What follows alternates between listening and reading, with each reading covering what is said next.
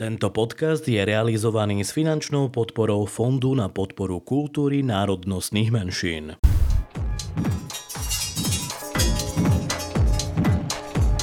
Romalé, talk show, podcasty, texty.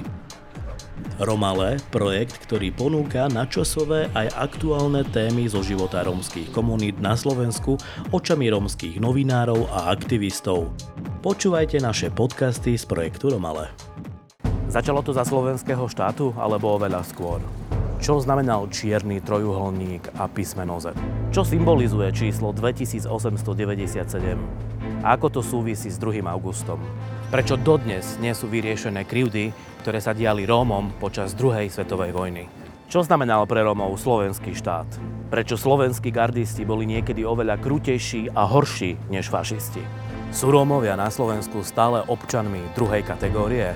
Máme sa obávať, že svet inklinuje k populistickým a fašistickým stranám? Prichádza novodobá fašizácia Slovenska? Sú Rómovia hrozbou pre Slovensko? Majú Rómovia rovnaké práva ako väčšinová spoločnosť? Platia ústavné práva pre všetkých? Bez rozdielu farby plati? Je na Slovensku rasizmus?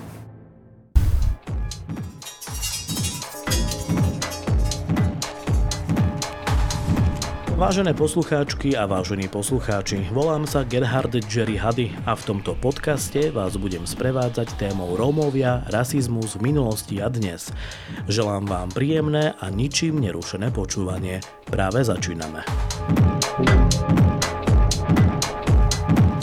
12. a 13. storočí Romovia začali prenikať do Európy ako otroci. Prežívali a prežívajú tvrdé protiromské nálady už za čas Uhorska. Sčítania cigánskeho obyvateľstva z roku 1893 sa doslova uvádza.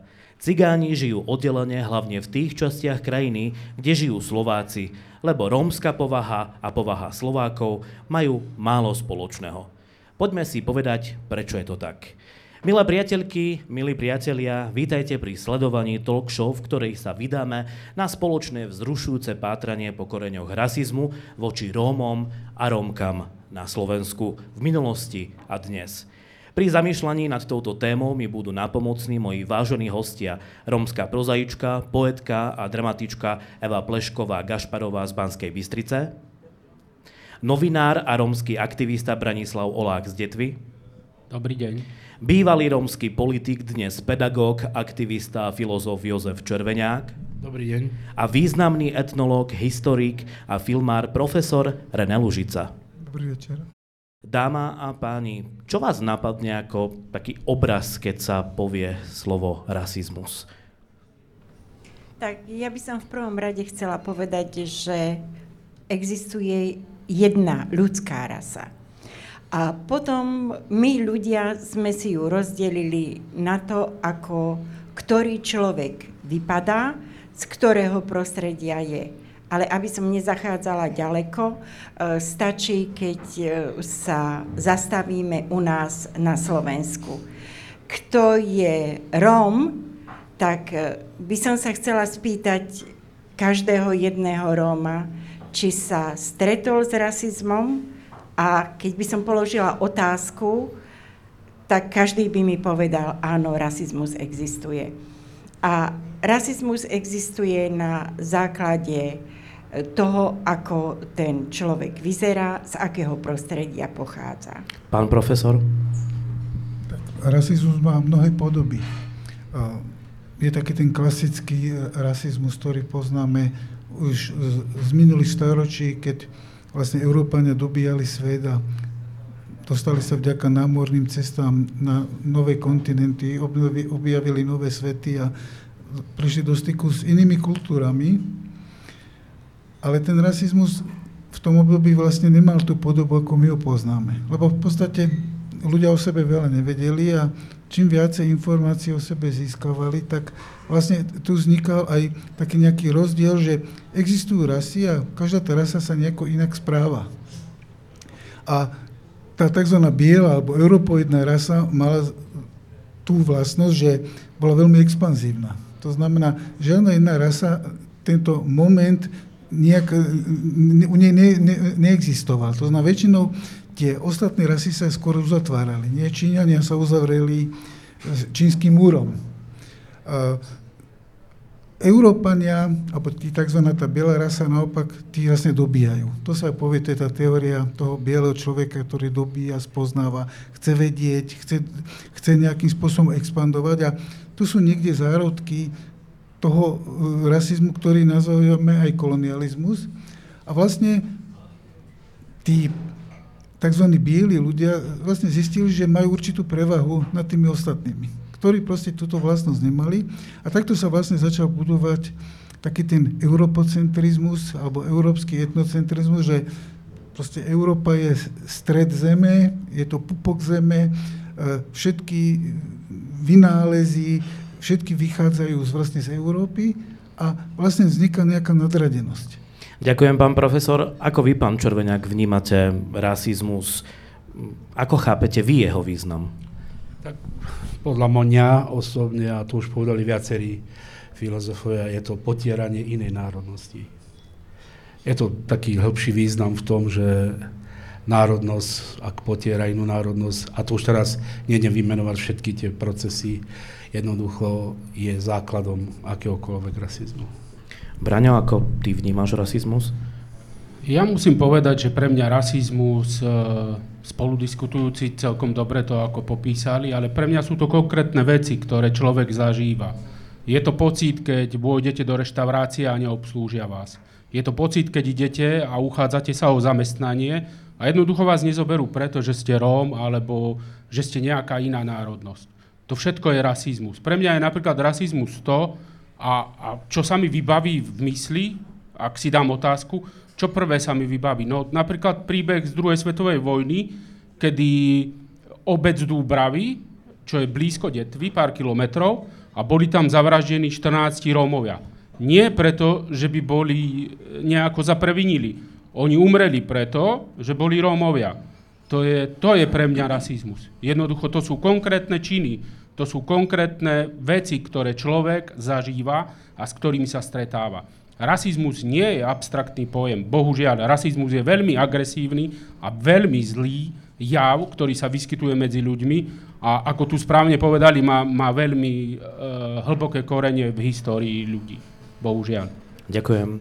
Cielené vyhubenie celej rómskej populácie, vrátane starcov, žien i malých detí, to mala byť konečné riešenie tzv. cigánskej otázky podľa plánov vojnovej slovenskej vlády. Keďže rasovo zameraná legislatíva zaručovala beztrestnosť násilia voči cigánskému obyvateľstvu, Romovia sa často stávali a boli obeťami priamých fyzických útokov a psychického teroru gardistov. Nechýbali ani nočné rázie, mali rôzne zámienky. Obľúbenou bolo odvšivenie, pri ktorom mužov i ženy ostrihali do hola alebo do polhlavy či posmešne vystrihali do kríža. Obrany proti tejto diskriminácii nebolo. Rasizmu sa totiž dopúšťal samotný štát, najmä jeho represívne zložky. Vymývaniu mozgov sa nevyhli ani deti. Pozrime si, ako sa žilo Rómom zo slovenského štátu. Pozrime si dokrutku. V dokrutke budete najskôr počuť ukážku z divadelnej hry Romano Porajmos, Romský holokaust Rómskeho ochotníckého divadla pri občianskom združení Rolík Banská Bystrica a potom spomínanie romských spisovateľiek Evy Pleškovej z Banskej Bystrice a Zdenky Mahajovej z Mijavy. Pokračovať v spomínaní bude hudobník Cyril Pleško z Banskej Bystrice, dcéra romského partizána Partizana Anna Lacková z Turčeka, Marian Bučko z Banskej Bystrice a rómska režisérka filmu Ako som sa stala partizankou Vera Lacková. Majda, poďme. Povedal som ti včera, že dnes príde záca návšteva. Až hejtman z Berlína bude chcieť vyšetriť vaše malé cigánske nepodarky aj týchto mladých povolačov a tarmužráčov. Guten Abend, mein Freund. Ja trochen rozprávať po vašom, volať sa Todd a som doktor. I so mnou vaše deti budú oni modré oká mať. Chavale, prajale, ti vlečáme ven, poďte a ideme spolu, zoberte deti. Muže a ženy, do druhý nákladák a staré postríla, na Nikto z nich ani len netuší, čo ich čaká. aj keď už počuli o pracovných aj koncentračných táboroch. Kolesa vlaku sa pomaly pohýnajú. Smer Auschwitz, Birkenau. To, čo som napísala, som čerpala zo spomienok otca, ktorý bol odvlečený na nútené práce do Hanušoviec. Do Hanušoviec. Ja som mala tiež veľmi ťažkú takú životnú udalosť, eh, keď moja mama rozprávala o tom, ako boli tiež v takomto pracovnom tábore. Ale ona keď o tom začala rozprávať, eh, tak eh, ona bola tak strašne zlomená, že to asi ešte stále cítim v sebe. A ona tak veľmi plakala, že ja som pri tom jej vzlikaní len počula, že Linci. A ja som si vždy myslela, že v Linci, v Rakúsku. Nikdy som potom nepátrala. A až pred pár rokmi, keď občianske združenie In Minorita odhalovalo pamätník v Dubnici a ja som tam vlastne v programe účinkovala, tak vtedy som si vlastne nejak to všetko na mňa začalo doriehať a vtedy som sa pýtala, keď som sa vrátila mojej najstaršej sestry, že kde to tá mama bola a ona mi povedala, že v Dubnici a ja som vlastne bola na tom na tom ťažko mieste. Sa ti, ťažko sa ti hovorí. A bolo to pre mňa nesmierne, nesmierne silne. Čo sa vtedy prežilo skutočne, aj otcovi slzy vychádzali, keď rozprával o tých krutostiach, ktoré sa odohrávali počas vojny. Mamke sa narodili dvojčatá a ten rok 1944 bol skutočne veľmi ťažký pre nich. Otca zobrali, dali ho do lágru do Rubnice. On potom odtiaľ ušiel, prišiel domov. Stade potom išiel v auguste 44. k partizánom.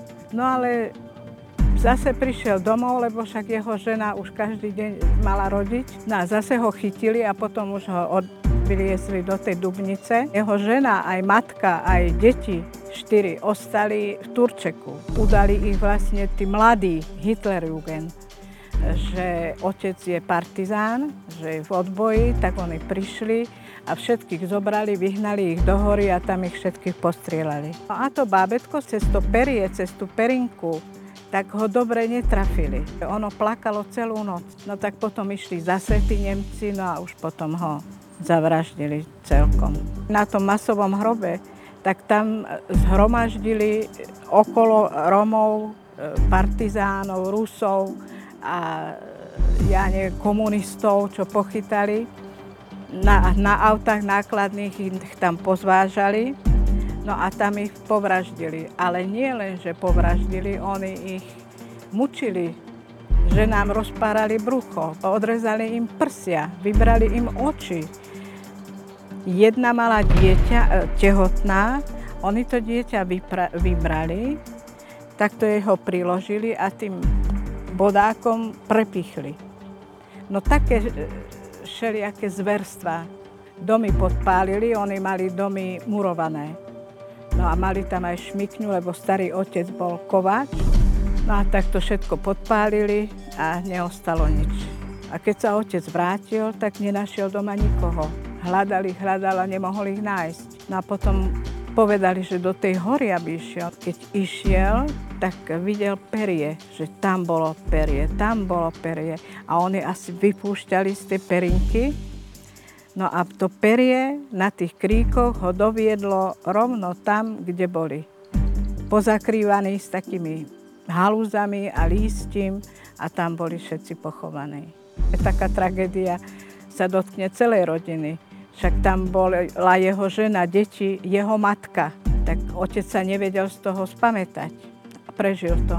Človek musí všetko prežiť. Ja mám z rodiny veľa ktorí padli, ktorí zomreli Kremničke, ktorí zomreli vo Vápenke. A to, viete, ako my sme rozsiahla rodina. No a keď si to uvedomí človek, že koľko ľudí zomrelo, Pre nič za nič. Za čo? Prečo?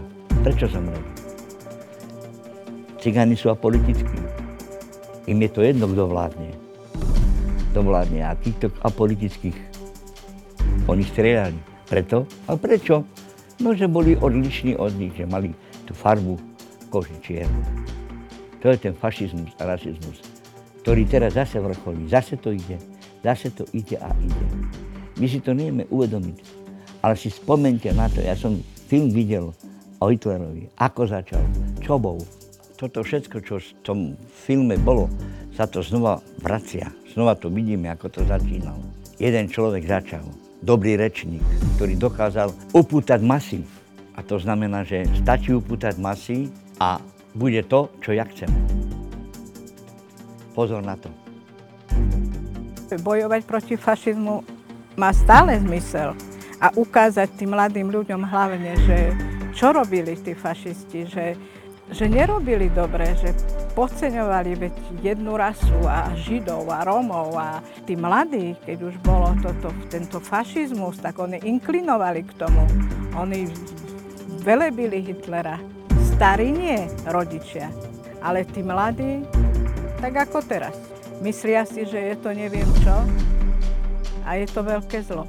O slovenskom národnom povstaní, ale celkovo aj o druhej svetovej vojne sme sa učili strašne málo. Ja si myslím, že prvá chyba je v tom, že ako to je nastavené vlastne v školských osnovách, že by to malo byť troška inak. Je to pojem, ale veľa ľudí o tom toľko veľa nevie. Problém je, že nebol k tomu spravený dostatočný výskum v tom čase, že venovalo skôr obec, nejakému obecnému výskumu, ale z nejakého dôvodu vynehávali z toho Rómov. Počuli sme, aké zverstvá sa diali Rómom počas druhej svetovej vojny. Pán profesor Lužica, môžeme povedať teda, že na Slovensku bola spáchaná genocída na Rómoch? Asi sa k tomu dá ťažko vyjadriť, že či to bola genocída alebo nie, ale musíme vlastne vychádzať z dobového kontextu a vlastne, čo bol vlastne vojnový slovenský štát. Musíme si uvedomiť, že Slováci a väčšina Slovákov ho prijala a naplnili vlastne svoju ideu samostatného štátu. To doteraz sú ľudia, ktorí hovoria, že prvá Slovenská republika je tá vojnová. Nie tá, ktorá vznikla 1. januára 1993 a prvý prezident je Tiso. Takže v tento názor v spoločnosti stále proste existuje a on ani nevymizne. Vždy bude mať svojich stúpencov. To znamená, že e, na jednej strane sa naplnili nejaké ambície, vznikol štát, síce hovorí, že satelitný a pod vplyvom Nemecka, ale ten štát bol a vlastne on rozdielil občanov štátu na dve kategórie. Na národnú pospolitosť a na cudzie živly kto mohol byť členom národnej pospolitosti, len ten príslušník väčšiny. Ale čo je zaujímavé, lebo vždy, ak hovoríme o Romoch, nastáva vždy určitý problém. A je to vlastne problém v tej charakteristike, že kto sú Romovia? Vtedy dobové sú to, to boli cigáni. A vlastne oni ani nevedeli, kam ich zaradiť. Je to, sú to príslušníci národnej pospolitosti, alebo sú to cudzie živly. No a vznikla taká ako aj vyhláška, ktorej autorom bol Ferdinand Ďurčanský a tam sa definuje tak, že cigán je ten, kto nemá stále bydlisko, ja to parafrazujem, kto nemá stále bydlisko, proste žije na voze, nemá stále zamestnanie, ale ten, kto žije usporiadaným spôsobom života, pracuje, má stálu adresu, nie je cigán. Oni v podstate, pán profesor, ani nevedeli, čo majú tým Romom ano. vziať, pretože Romovia nemali vtedy žiadne majetky. Ale teoreticky vlastne aj ten Rom mohol sa stať členom národnej pospolitosti, aj keď taký prípad nevieme. Nevieme o žiadnom Romovi, ktorý by bol povedzme v Linkovej garde alebo bol by nejaký vysoký funkcionár. To znamená, toto hľadisko sa neuplatnilo a skôr Romovia boli chápaní ako tie cudzie živly a vlastne kto bol cudzí živel? No, cudzí živel je asociál, lebo nepracuje, nemá stálu adresu, nevieme, čo robí, ako sa živí. A to vlastne znamenalo, že e, prečo tá genocida nebola, lebo ich nevyviezli do koncentračných táborov, do Auschwitz-Birkenau napríklad, alebo do tých nemeckých táborov, lebo bola to lacná pracovná sila. Čo bolo veľmi dôležité, využiť túto lacnú pracovnú sílu vlastne na vybudovanie štátu. To Dobre, znamená, že to- Rómovia budovali slovenský štát. Dobre, že to vravíte. Boli Rómovia v koncentračných táboroch alebo neboli? Nie, slovenskí Rómovia neboli v koncentračných táboroch na rozdiel od protektorátnych Rómov, lebo protektorát Čechy a Morava priamo spadal pod správu, pod, e, e, e, v podstate Nemci ovládali tento protektorát, tá česká vláda bola taká, hovorí, že bábková vláda, to znamená, že tam sa uplatňovala nemecká legislatíva, ktorá ten Endlosung, to konečné riešenie vlastne aj, aj prakticky vy- využila. To znamená, že 90%, alebo viac ako 90% protektorátnych Rómov zahynulo v Auschwitz-Birkenau. Čo Rómovia, ktorí boli na maďarskom území? To je podobná situácia, lebo tie južné územia Slovenska, ktoré pripadli Maďarsku, tak tie, aj tam bol relatívny pokoj. Podobne ako na Slovensku až do jesene roku 1945, kedy e, vlastne na tých južných územiach týchto ľu- ľudí v podstate naložili na nákladné autá a povedali im, že idú na žatvu, na dolnú zem. To znamená, že pô- pôjdu si zarobiť. Oni netušili, že ich odviezli do Čilakváru, to je vlastne pevnosť v Komárne, a odtiaľ ich odtransportovali do Dachau, kde bol vlastne rozdeľovací tábor a potom vlastne ich rozdeľovali do rôznych pracovných táborov, lebo tie boli stovky tých pracovných táborov. Koncentračných táborov bolo menej, ale tých, tie pracovné tábory tých bolo stovky a v podstate oni potrebovali túto totálne nasadiť túto lacnú pracovnú silu. Prečo boli slovenskí gardisti horší než fašisti? No, ono je to individuálne. To znamená, že, ale väčšinou to boli kariéristi, väčšinou to boli ľudia zo strednej vrstvy, väčšinou majetní, napríklad na vidieku to mohol byť Richtár, potom nejaký e, zámožný sedliak, mesiár, proste ľudia, ktorí v tej obci niečo znamenali a oni potrebovali tú moc nejakým spôsobom potvrdiť, lebo ak by do gardy nestúpili, tak ako, ako že budú v opozícii.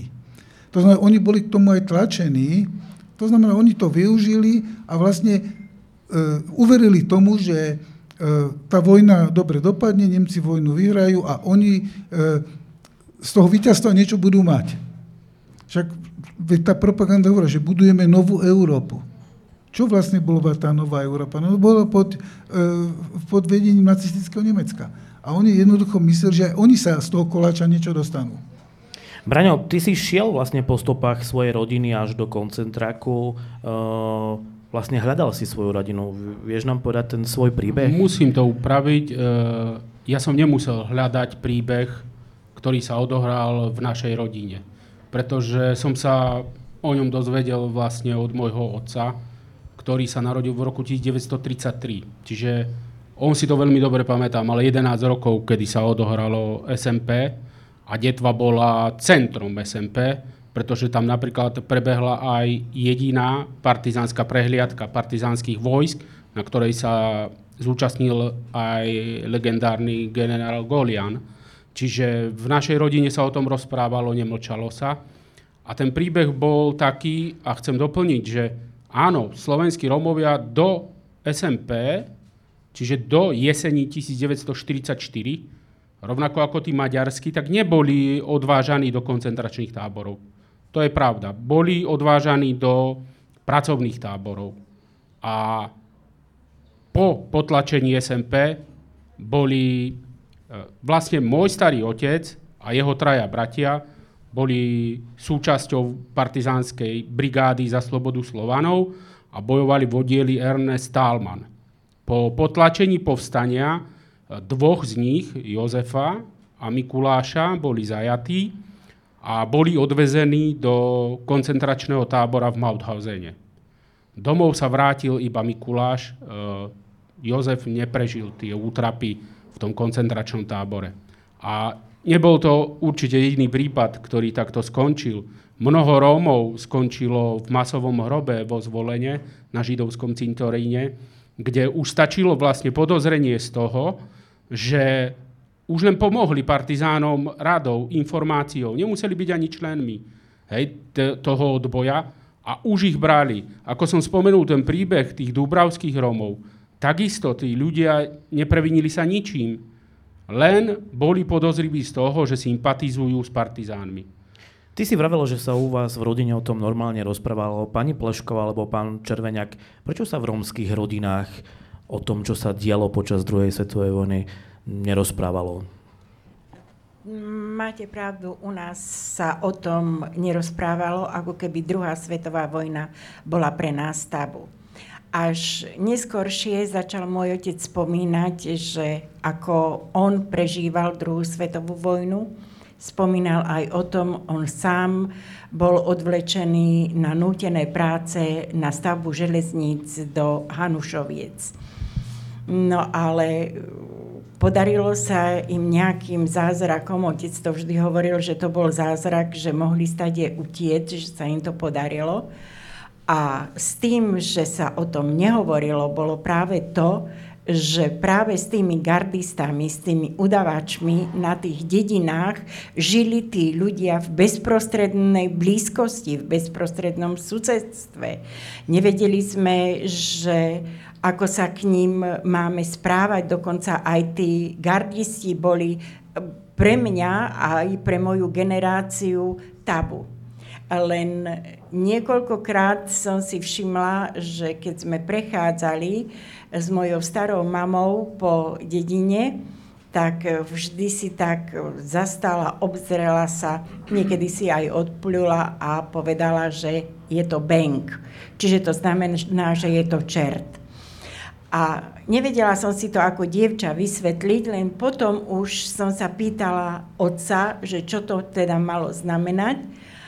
A on mi to objasnil. Povedal, že práve vtedy, keď oni ušli z tých Hanušoviec a prišli naspäť e, do tej dediny, tak e, bol gardista, ktorý vedel, že teda sú už doma a udal ich. Prišli po nich, ale čo boli zdraví, tak ušli do blízkej hory a ten, čo bol chorý, ostal ležať a oni ho zobrali a viac sa nevrátil. Takže u nás to bolo tak, že museli prežívať tí Rómovia s tými gardistami, ďalej museli žiť a skutočne O Rómoch a druhej svetovej vojne sa nehovorilo o útrapách Rómov absolútne nič. To ako keby sa nič nebolo stalo, ako keby naši Rómovia neboli odvlečení ani e, do Dubnice, ani do Hanušoviec. Viem, že napríklad zo susednej dediny boli ženy odvlečené do Dubnice. Tak tiež tam museli žiť ďalej.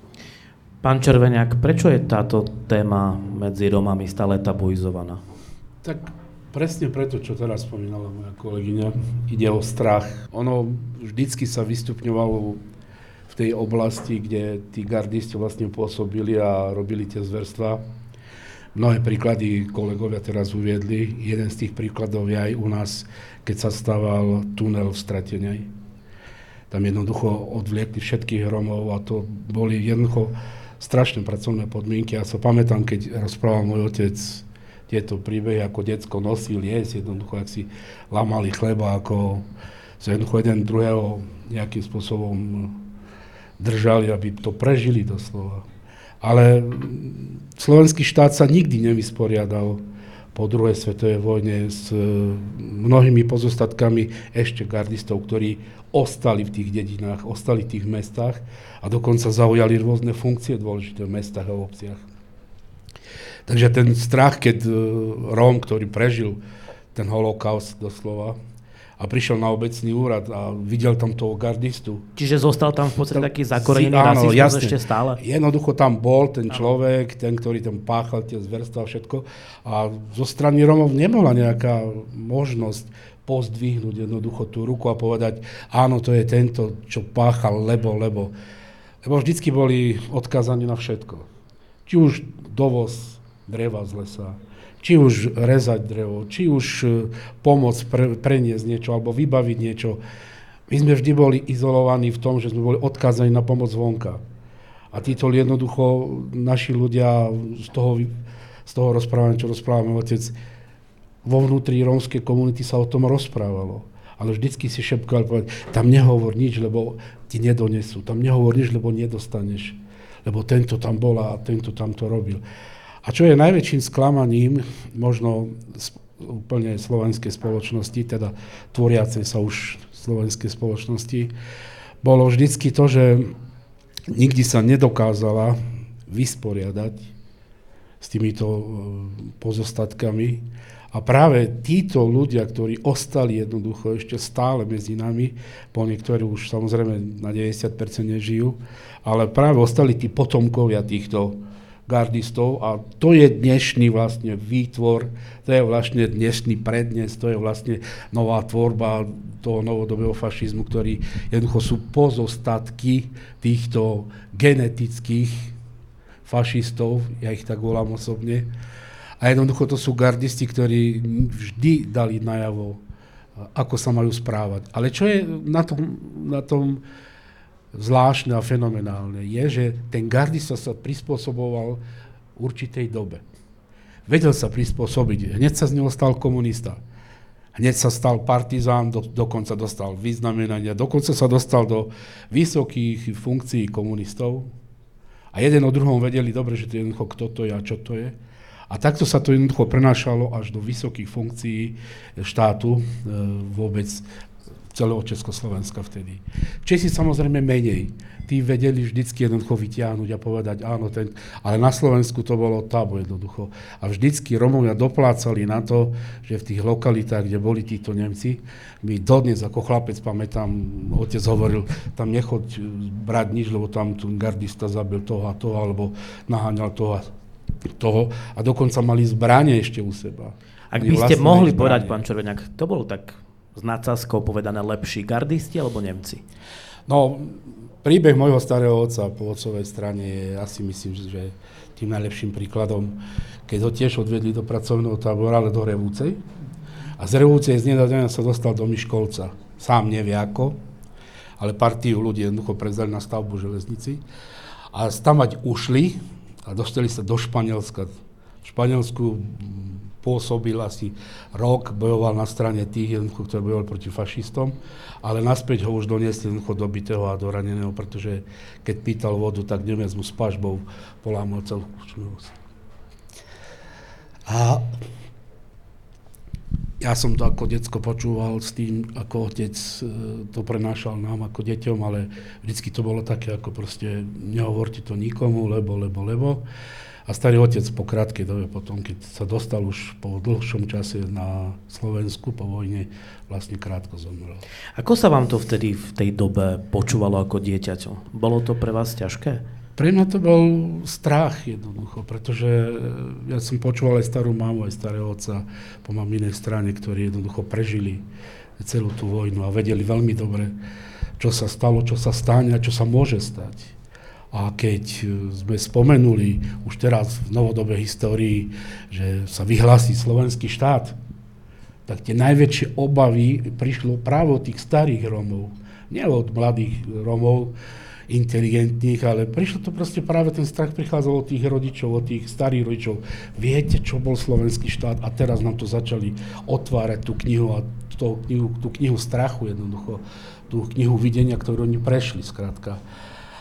A tým asi možno je aj mm, povedané možno málo, pretože mnohí z nás, ako tu sedíme, sme v tom čase málo o tom vedeli, málo sme o tom písali a málo sme to prezentovali. Teraz je možno čas, pretože doba je taká, aká je a ukazuje sa mnoho vecí, ktoré, na ktoré musíme reagovať, musíme jednoducho byť priami, musíme sa postaviť tomu a musíme tomu aj čeliť. Takže si myslím, že je čas, kedy by sme mohli, a vďaka aj takýmto uh, stretnutiam, ako dnes je, otvorene hlásať sa a otvorene čeliť tomu. Pán profesor, keď sme pri tých pracovných táboroch, čo sa dialo vlastne v Dubnici nad Váhom alebo Sklabiňa pri Martine, v Turčeku, 182 popravených vrátane Rómov. Čo sa tam dialo? Takto, pracovné tábory uh, ich cieľom bolo to, aby tí ľudia pracovali. To znamená, tam neboli e, nejaké zariadenia, kde by v podstate tí ľudia zomreli. Napríklad existuje tzv. pamätná kniha pri výstavbe železnice z Hanušovej z Natopolov do Strážského. To bola vlastne, tá jednokolejovka bola vlastne strategická vojenská trať. A v tom období, keď sa tá trať budovala, tam bolo nasadených vyše 1300 Rómov z celej šariskej župy, plus boli tam aj tzv. arijskí asociáli, čo boli vlastne komunisti. A v tom čase, keď bolo najviac tých pracovnej síly nasadených, bolo tam asi 6 tisíc ľudí, ktorí na tej výstave pracovalo, tak v tej pamätnej knihe je napísané, že zomrelo tam len 11 ľudí. To znamená, že tam nedochádzalo k nejakým k, ta, k takým úmrťam, ako bolo v koncentračných táboroch. To znamená, že tam bola snaha tú pracovnú silu udržať. To znamená, oni žili vo veľmi ťažkých podmienkách, proste na slame, v drevených barákoch, s jedným jedlom denne, dostali nejakú riedku polievku. V podstate bolo ich treba udržať pri živote. To znamená, pracovné tábory neboli koncentračné tábory. Tam skôr bol problém, že mnohí tí Romovia utekali. Veľmi často bolo to, že mnohí ušli, len kam mohli újsť? Kde sa mohli skrývať? No, ušli domov. To znamená, tí gardisti alebo tí žandári jednoducho v noci pre nich prišli a znovu ich vrátili naspäť. To znamená, že boli takí, ktorí niekoľkokrát utekli, ale niekoľkokrát ich aj vrátili. Málo ktorému sa podarilo, dokonca ani nevieme o tom, že by nejaký Rom e, sa zachránil tým, že by sa skrýval v lese. Sú prípady, že sa niektorí, ak sa dostali k partizánom, tak ten koniec vojny prežili u partizánov. Tých bývalých pracovníkov v tých táboroch. To znamená, e, prečo bol problém? No problém bol v tom, že e, za vojnovej Slovenskej republiky veľa mužov bol v armáde a v tých v podstate v, tých, e, v týchto zložkách a sedliaci, teda dedinčania, ktorí boli nasadení na túto prácu, keď prišla žatva, no tak oni už do práce neprišli. Židia takisto boli transportovaní do Auschwitz-Birkenau, tak kto ostal? No, Romovia. To bola tá najlacnejšia pracovná sila a preto ich oni aj na tú výstavbu tých železničných trati alebo e, komunika- cestných komunikácií e, v podstate využívali. To znamená, to neboli tábory smrti. To boli veľmi ťažké pracovné podmienky v pracovných táboroch, ale to sa dalo prežiť. S obdobím druhej svetovej vojny a SMP sa viaže aj príbeh slovenského Róma Antona Facunu zo Sklabiny. Aj málo kto z Rómov vie, že Anton Facuna bol prvým Rómom v americkej vojenskej spravodajskej službe. Podľa materiálov z vojenského archívu sa Facuna dostal do spravodajskej skupiny Day po dlhých a zložitých peripetiách. Pred vojenčinou sa živil ako šofér a príležitostný robotník. Do slovenskej armády nastúpil 1. oktobra októbra 1941 ako 21-ročný. Slúžil v Ružomberskom delostreleckom pluku a s ním sa v rámci rýchlej divízie zúčastnil aj na bojoch na východnom fronte. Po návrate na Slovensko v decembri 1943 ho pridelili k technickej brigáde do Talianska. Tam prebehol k partizánskej skupine Rinaldo, ktorá operovala v oblasti Perúgie. V apríli 1944 sa Facuna prihlásil na Československú vojenskú misiu v Ríme. O dva mesiace na to si ho všimli orgány americkej Office of Strategic Service v talianskom Bari a naverbovali ho na zvláštne operácie. Prešiel krátkým, ale náročným spravodajským výcvikom a už 7. oktobra 1944 priletel spolu s ďalšími 14 príslušníkmi OSS na partizánske letisko Triduby. Do skupiny Day zaradili Facunu ako tlmočníka, sprievodcu a spravodajského pomocníka. Mal krycie meno Anton Novák a legitimáciu mŕtvého letca. Chodil v americkej uniforme, ale pre pohyb v týle nepriatelia mal aj civilné šaty. Cez frontovú líniu ho v civile poslali viackrát, raz napríklad v priestoroch Hronského svätého kríža, inokedy v priestore Buča zvolen. Za každým získal cenné informácie o pohybe nemeckých vojsk. Po potláčení povstania skupina ustúpila do okolia Poľany. Celý čas však udržiavala rádiové spojenie so základňou OSS v Bari. Najťažšia úloha čakala Facunu, keď ho kapitán Baranský vyslal do Nemcami obsadenej zvolenskej Slatiny. Tam sa skrýval na fare evanielického farára z Varu. O Facunových huzarských kúskoch počas povstania sa rozprávali legendy. Nemci na jeho hlavu vraj vypísali mastnú finančnú odmenu. O Facunových hrdinstvách by sme sa však asi nedozvedeli, keby jeho príbeh dôsledne nespracoval americký historik Jim Downs. Musíme sa pýtať sami seba, prečo je tomu tak. Je to preto, že po vojne sa Československo vydalo cestou budovania socializmu a hrdinovia spájaní s Amerikou, navyše Rómovia, neboli v kurze? Prečo je medzi ľuďmi toľko nenávisti? Dáma a páni, otázka na vás všetkých. Poprosím tak v stručnosti odpovedať. Je ľahké nenávidieť? Začnem ja. Ja si myslím, že pre človeka je to asi to najľahšie, pretože sa riadí púdmi, emóciami a mnohokrát e, aj takou, takým oprávneným pocitom krivdy. A vtedy veľmi ľahko vznikne ten pocit nenávisti. Rovnako tak na druhej strane e, aj ľudia, ktorí sú frustrovaní napríklad zo svojho vlastného života, tak chcú vedieť, že kto je za to vinný. A preto si hľadajú nejakého generálneho vinníka, skupinu ľudí, ktorú môžu nenávidieť a obviniť ich z toho, že ten ich život nie je taký, ako by si možno oni sami predstavovali. Čiže nenávidieť je oveľa ľahšie, ako premýšľať a ľudí posudzovať podľa ich individuálnych charakterových kvalít. Pani Plešková.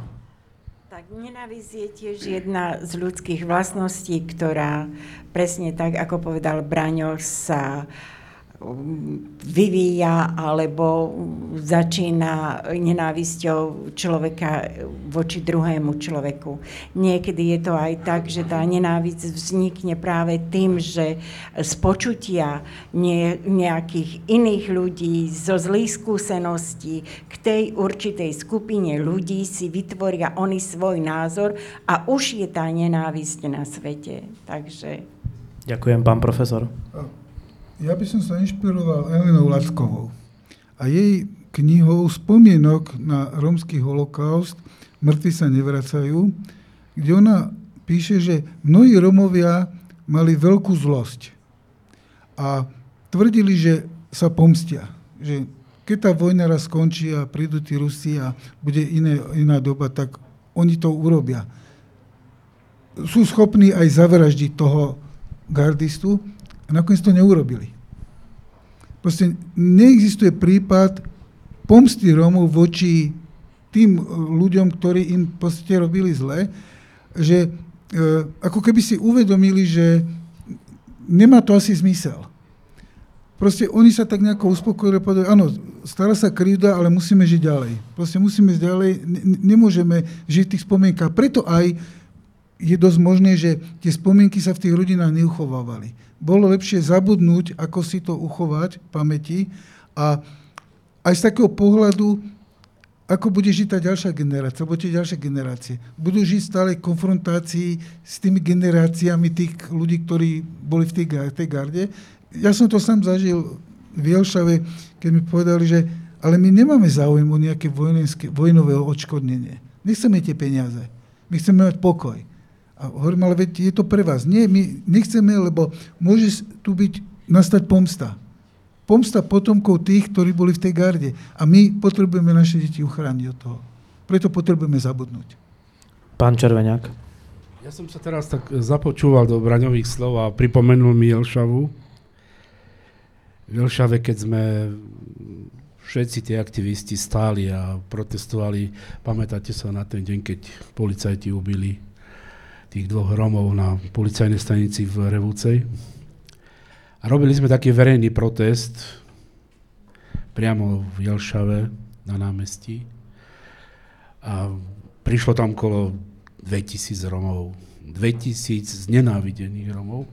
Prišli tam s obrovskou nenávisťou voči systému, voči ľuďom, tým, ktorí to spáchali a všetko ostatné. A našou úlohou bolo tú nenávisť preniesť do niečoho, čo by sme zmenili v spoločnosti, čo by sme mohli niečo navrhnúť, čo by sme mohli niečo jednoducho vytvoriť a čo by nás aj možno spojilo.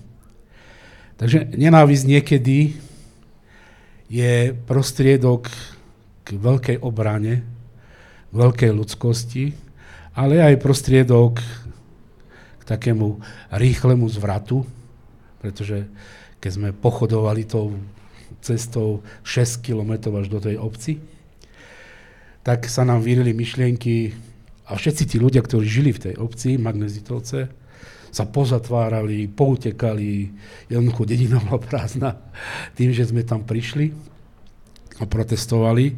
Ale čo je opäť na vrúb celej tej našej snahy, že sme to dotiahli do úspešného konca tým, že naozaj sme nepáchali inú nenávisť, nevrátili sme to tým spôsobom, ktorý sa dostal.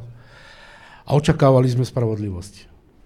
Takže v tom rozmedzi tej spravodlivosti, nenávisti, spôsobu, ale aj tej celej e, možnej snahy ľudí jednoducho zabudnúť na niečo a vrátiť to do prostredia normálnosti je niekedy jednoducho veľmi obťažné. A je to dlhý proces a bohužiaľ niekedy tie korene ostajú a nie sme všetci rovnakí, takže u niektorých tá nenávisť ostala, hlavne u tých najbližších. Dodnes sa s tým nevedia jednoducho vyrovnať. Takže je to prirodzená ľudská vlastnosť, ktorej jednoducho sa neubránime, ale vždy treba tú nenávisť istým spôsobom korigovať. Vážené poslucháčky a poslucháči, toľko obdobie prvého slovenského štátu a druhej svetovej vojny z optiky rasizmu voči Rómom. Chronologicky sa posúvame do obdobia socializmu. Poďme sa pozrieť, ako sa žilo Rómom v tomto období. Čo znamenalo pre Rómov toto obdobie?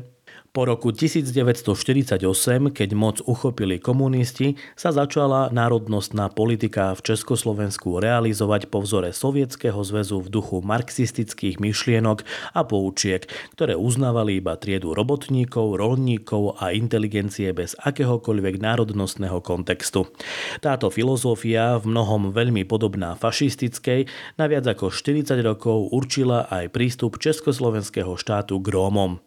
Rómska národnostná otázka sa stávala predmetom pochybného sociálneho inžinierstva, kedy sa komunistická strana síce snažila o zlepšenie sociálnych pomerov Rómov, čo bolo aj finančne dotované, avšak Rómom bola úplne upieraná ich etnicita. Rómske komunity neboli akceptované ako osobitná etnická minorita s politickým a právnym statusom národnosti. Cieľom komunistov bolo totiž Rómov asimilovať do väčšinovej spoločnosti spoločnosti a úplne poprieť ich romskú identitu, či už dobrovoľne alebo na silu pod hrozbou trestov a väzenia. Takáto násilná asimilácia znamenala aj zákaz zakladania romských folklórnych súborov, mládežnických športových klubov, v školách sa nesmeli spievať romské piesne, nesmeli vychádzať romské knihy a časopisy, v televízii sa nesmeli vysielať romské programy, nepoužívalo sa označenie Rómovia alebo cigáni, ale iba občania cigánskeho pôvodu. V apríli 58. roku začal režim so známou politikou rozptylu a odsunu Rómov z miest ich zvýšenej koncentrácie. Rómske komunity boli násilne rozdrobované a stiahované po celej Československej republike. V tomto období na scénu opäť nastupuje Anton Facuna, ktorý v roku 1957 zaslal list vtedajšiemu ústrednému výboru komunistickej strany Československa s vypracovanými stanovami Zväzu cigánov, Róm Rómov snahe založiť celoštátnu organizáciu, ktorá by zastrešovala všetkých Rómov žijúcich vo vtedajšom Československu. Hoci v roku 1957 organizácia nebola povolená a Facuna bol obvinený z nebezpečného rómskeho nacionalizmu, o 11 rokov neskôr v roku 1968 sa Anton Facuna a známy klénovský Róm, lekár Jan Cibuľa, znovu usilujú o založenie zväzu československých cigánov Romano Jekhetaniben aj keď sa slovenskí a českí Rómovia nakoniec nedohodli na spoločnej československej organizácii, stanovy Slovenského zväzu schválilo ministerstvo vnútra Slovenskej socialistickej republiky 19. novembra 1968 a to aj napriek silnému odporu a nesúhlasu Imricha Farkaša, Róma, ktorý pôsobil ako tajomník komisie pre riešenie otázok obyvateľov cigánskeho pôvodu až do roku 1989. 9. A tak sa v apríli 1969 konala ustanovujúca schôdza Zväzu cigánov Rómov na Slovensku. Jej zakladajúcimi členmi boli Jan Cibuľa, Anton Facuna, Alois Pompa, Gustav Karika a ďalší. Práve v tomto pre rómskú identitu radosnom období, plnom nádejí na národné seba určenie, sa opäť na chvíľu na Slovensku rozprúdil kultúrny život Rómov a ich národnostný seba určovací proces. A nezostalo iba pri kultúre. Zriadili hospodársky podnik Butiker, kde pod jednou strechou sústredili zástupcov všetkých tradičných rómskych remesiel. V Butikeri pracovalo do 700 Rómov z celého Československa a svoje výrobky dokonca vyvážali do kapitalistického sveta. A Ján Cibuľa šiel ešte ďalej na najvyššiu medzinárodnú úroveň. V roku 1971 zvolal do anglického mesta Orpington rómske elity z celého sveta na prvé stretnutie Medzinárodnej rómskej únie, kde sa okrem iného zrodila rómska hymna, zástava a dohodlo sa pre rómsky národ pomenovanie Rómovia, ktoré mali akceptovať všetky krajiny sveta. Slovenský rómsky lekár z Klenovca Jan Cibuľa sa vtedy dokonca dostal do čela celosvetového rómskeho hnutia ako predseda. Komunisti sa pravdepodobne veľmi zlakli týchto medzinárodných sebaurčujúcich kontextov rómskeho národa a nádejne sa rozvíjajúcu činnosť Zväzu cigánov Rómov na Slovensku.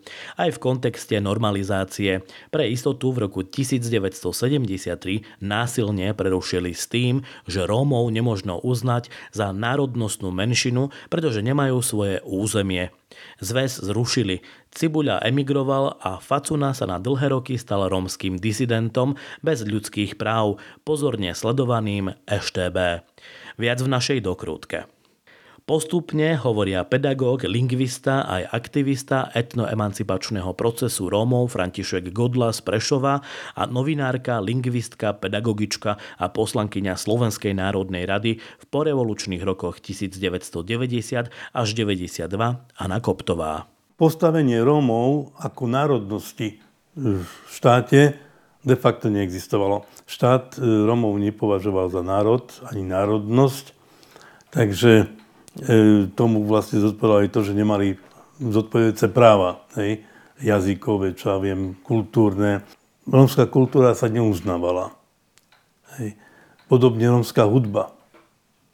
To boli odborníci v úvodzovkách, ktorí tvrdili o tom, že taká hudba neexistuje. Proste rómska, rómska, preto došlo aj k zaniku e, tej rómskej kultúry, postupnému zaniku rómskej hudby, ano, len tu a tam sa zachovali nejaké tie skupiny. No a akurát tie sociálne práva a, a povinnosti.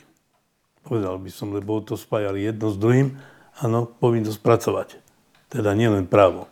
Dostala som list od pana Cibulu, ktorý v tom čase bol vo Švajčiarsku, takú pozvánku na druhý kongres Romov do Švajčiarska, do Ženevy. Na tom kongrese sa zúčastnili skutočne Romovia skoro z celého sveta. Boli tam zástupcovia Indickej republiky, bol tam veľvyslanec a doniesol tam e, takú hrúdu tej indickej zeme a povedal, pozrite sa, toto je vaša pravásť. A bolo to veľmi emocionálne. Pre mňa to bolo veľmi emocionálne, lebo vlastne poprvýkrát som sa stretla s niečím takým, kde som si uvedomovala, že ja som Romka a že ľudia, ktorí prišli do tej Ženevy, tak e, majú vlastnú vlajku, majú mm, vlastnú hymnu a všetci tam rozprávajú po romsky. Mňa to dosť prekvapilo, že, mm, že vlastne na svete sú Romovia, ktorí sa organizujú, ktorým záleží na tom, aby povedali svetu, že oni sú Romovia, že potrebujú sa rozvíjať. Že teda, aby sa zachovala tá kultúra, aby sa zachoval jazyk. A v tejto chvíli som bola tak nalomená, lebo vlastne ako keby som sa cítila mimo toho, čím som a čím by som vlastne mohla byť nielen pre seba, ale aj pre ostatných. E, keď som sa vrátila z toho kongresu, tak som mala pozvánku na e, návštevu štátnej bezpečnosti a tam som sa dozvedela že som nepriateľom československého ľudu. Čo sa stalo? To, že som musela odísť z tej redakcie, lebo to bol komunistický denník. To, že som začala cítiť, že niekto ako keby mi stál za mojim chrbtom. To, že moji súrodenci, mladší súrodenci nemohli ísť na stredné školy. Že to, že rodičia boli sledovaní. To, že vlastne teraz tá celá rodina, alebo aj okolie, v ktorom som sa ja pohybovala, ako keby bolo pod nejakým dozorom. A bolo to ťažko e, pre mňa pochopiteľné, že veď nič zlé nerobím, nič, e, nikomu neubližujem. E, ja súhlasím s tým, čo sa v tej krajine deje, v tom zmysle, že, že je to socialistický režim, ktorý pomáha chudobným. V podstate som pochopila, že pravdepodobne niečo robím zlé a že asi som pre túto spoločnosť nepohodlná, lebo oni ma nazvali nepriateľom Československého ľudu. Ja som si to nevedela vysvetliť, čím vlastne. Pán profesor, bal sa komunistický režim úspešných Rómov? On ich potreboval získať na svoju stranu. Ak hovoríme o režime, ktorý tu prišiel po roku 1948, tak jedno z mála pozitív, ak o nejaký pozitív a vo vzťahu k Rómom môžeme hovoriť, je to, že vznikla taká prvá vrstva rómskych vzdelancov lebo v tých vojnových podmienkach to nebolo možné a prvá Československá republika o to veľmi neprejavovala veľký záujem. Však za prvej Československej republiky len jeden jediný Róm mal vysokú školu. Takže e, socializmus vlastne tým, že Rómov chápal ako robotnickú triedu a robotnícka trieda bola tá vládnúca, tak Rómovia sa stali takisto vládnúcou triedou. To znamená, že tu nastal taký určitý rozpor s tou minulosťou, že tá, ktorá tých Romov zaznávala, naraz je to socializmus, ktorý tých Romov velebí. Robotnícka trieda, proletársky internacionalizmus, to boli veľmi lákavé slova a bolo treba tých Romov povzniesť. Lebo videli, že žijú v chudobe a oni tvrdili, že to je kapitalistické dedičstvo že tá chudoba to zapričinil kapitalizmus a teraz socializmus ako nový systém proludový, toto zmení. To znamená, že bol to taký hurá systém. Uh, oni si mysleli, že vo veľmi krátkej dobe, v priebehu nejakých dvoch, troch, štyroch rokov, všetky tieto krivdy kapitalizmu oni napravia. To znamená, všetci Romovia budú gramotní, všetci budú chodiť do školy, všetci budú zamestnaní, budú mať nové byty to budovateľia socializmu potrebovali, však oni potrebovali modernizovať svoj život ako v konfrontácii s kapitalizmom. Len tu sa nás zistilo, že nastala jedna chyba. A tá chyba bola v tom, že ten socialistický systém neuznával Rómov ako národnosť. To je tá najzásadnejšia chyba, že tento tzv. tú cigánsku otázku neriešili ako národnostnú, ale ako sociálnu dokonca ako sociálno-patologická skupina obyvateľstva sa tomu hovorila. To znamená, títo ľudia nemajú svoj jazyk, to je len taký, je taký slang, Uh, nemajú vlastnú kultúru, lebo to odpozerali od väčšinovej spoločnosti. Jeden profesor hudby, môžem povedať jeho meno, že po smrti profesor Kresák, Kresánek tvrdil, že rómska hudba neexistuje, Existuje len hudba, ktorá je odpozorovaná z maďarskej ľudovej hudby, to tzv. cigánzene, a že vlastne tí slávni rómsky primáši 19.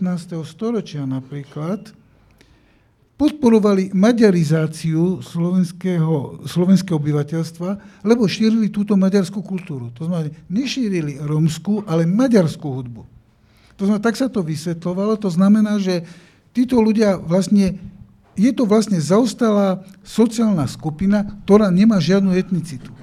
A je úlohou systému týchto ľudí dostať na vyššiu úroveň, ale už ako Čechov a Slovákov. Je v podstate taká tá tvrdá komunistická asimilácia Rómov dôsledok aj toho, že dnešná mládež neovláda svoj jazyk romčinu? Určite. Určite, lebo to znamená, eh, oni dosiahli niečo. Dosiahli to, že rómskú kultúru dezintegrovali. To, že len každý štvrtý Róm sa prihlási k svojej národnosti, je výsledkom tých 40 rokov. To znamená, tá asimilácia, veľmi masívna asimilácia, aj to je ten odborný výraz tomu, že vlastne e, kedy sa tvrdí, že vy nemáte žiadnu kultúru, musíte si osvojiť kultúru našu, musíte sa zmeniť na náš obraz, vlastne prinieslo tej, túto, túto dezintegráciu a vlastne likvidáciu tej kultúry. Oni, e, väčšina Romov im sa nezlepšil život. Len určitej vrstve tých, ktorí získali to vzdelanie, potom tí, ktorí vstúpili do komunistickej strany, proste to tiež musíme povedať, že väčšina Rómov, ktorí niečo znamenali za socializmu, boli aj členmi strany. A to je jedno, že či e, v sebe niesli nejakú takú myšlienku aj národnostnej emancipácie, ale mnohí z tých vzdelaných Rómov uverili tomu, že je lepšie byť tým Slovákom alebo Čechom a preto aj napríklad v štatistikách nestúpa počet Rómov, ale klesá, lebo tí Rómovia, ktorí pracovali, boli v pracovnom procese, tí, ktorí boli vzdelaní, o ktorých sa vedelo, už neboli. Oni už nemali rómskú národnosť. Respektíve neboli občanmi cigánskeho pôvodu, už to boli, e, boli súčasťou väčšinovej spoločnosti, boli tzv. integrovaní. Či tá integrácia sa podarila, to je druhá otázka. Ale pre štatistiku, boli títo ľudia už integrovaní, bola to tá prvá kategória, lebo boli tri kategórie Rómov, to znamená, že tá prvá kategória, tí vzdelaní, pracujúci, tí už Rómami neboli. Len druhá a tretia kategória boli tí, teda druhá kategória boli tí, ktorí pracovali len sem tam, na brigády, chodili do Čiech, ale väčšinu rokov boli nezamestnaní a tretia kategória boli tí kočujúci Proste to bola ten, ten, tá najproblematickejšia skupina, boli kočujúci Romovia. A vlastne tá tzv. cigánska otázka sa špeciálne orientovala na kočujúcich, či už celoročne alebo sezónne kočujúcich a k tomu potom aj bola prijatá legislatíva. Pani Plešková, aké to bolo, neviem sa do toho ani vžiť v tom období, žiť s niečím takým, keď vám niekto e, zakáže rozprávať rómsky, vlastne skrýva takú tú svoju identitu.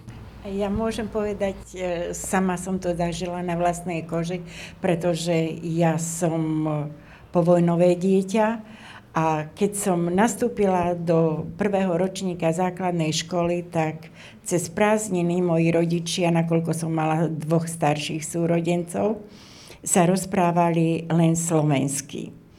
S tým, že keď som prišla do školy, som už pekne rozprávala po slovensky a vtedy aj naša pani učiteľka, teda súdružka učiteľka, nám povedala, že nesmieme sa rozprávať medzi sebou po cigánsky, lebo nebudeme rozumieť tomu, čo nám vysvetľuje ona.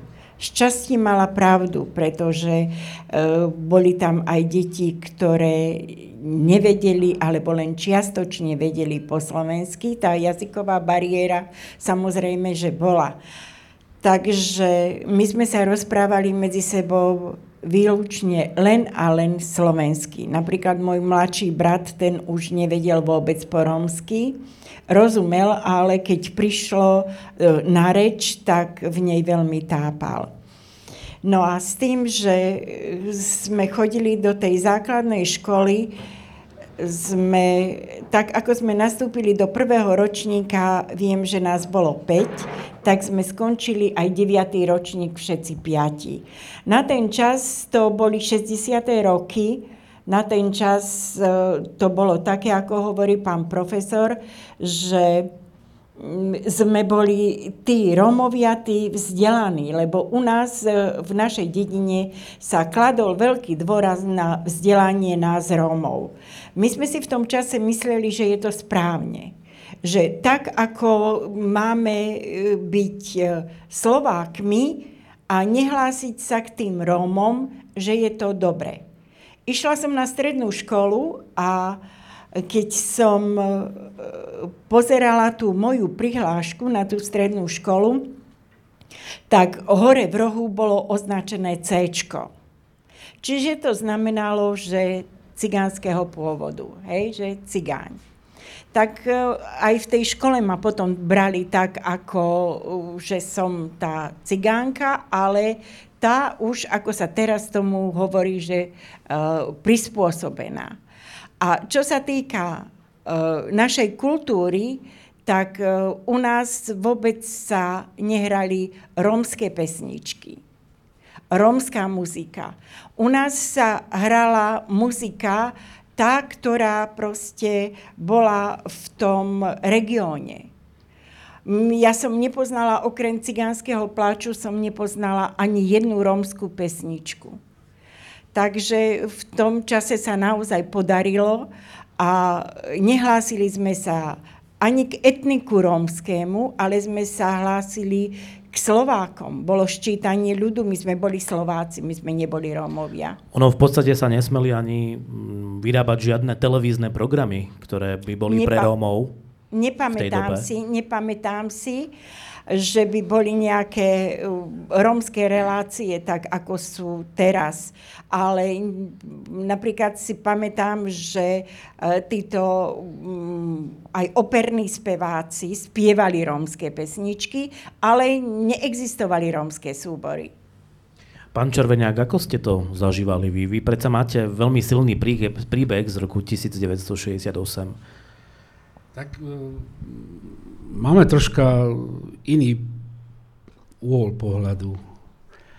Ja to nevnímam tak, ako to rozprával pán profesor alebo moja kolegyňa. Je to predsa len e, môj uhol pohľadu, ale aj mnohých mojich kolegov, ktorí v tom regióne, kde žijeme, bol úplne iný jednoducho. Ja ten proces, ktorý sa vyvíjal povojnový a potom prešiel povedzme do tých 70. rokoch, bol pre mnohých Rómov už úžasným procesom.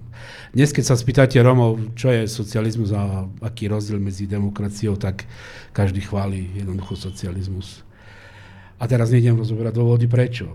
Samozrejme tie základné procesy uznania národnosti a všetkých tých úloh, ktoré mala robiť vláda v tom čase a komunisti mali smolu, že to neurobili jednoducho.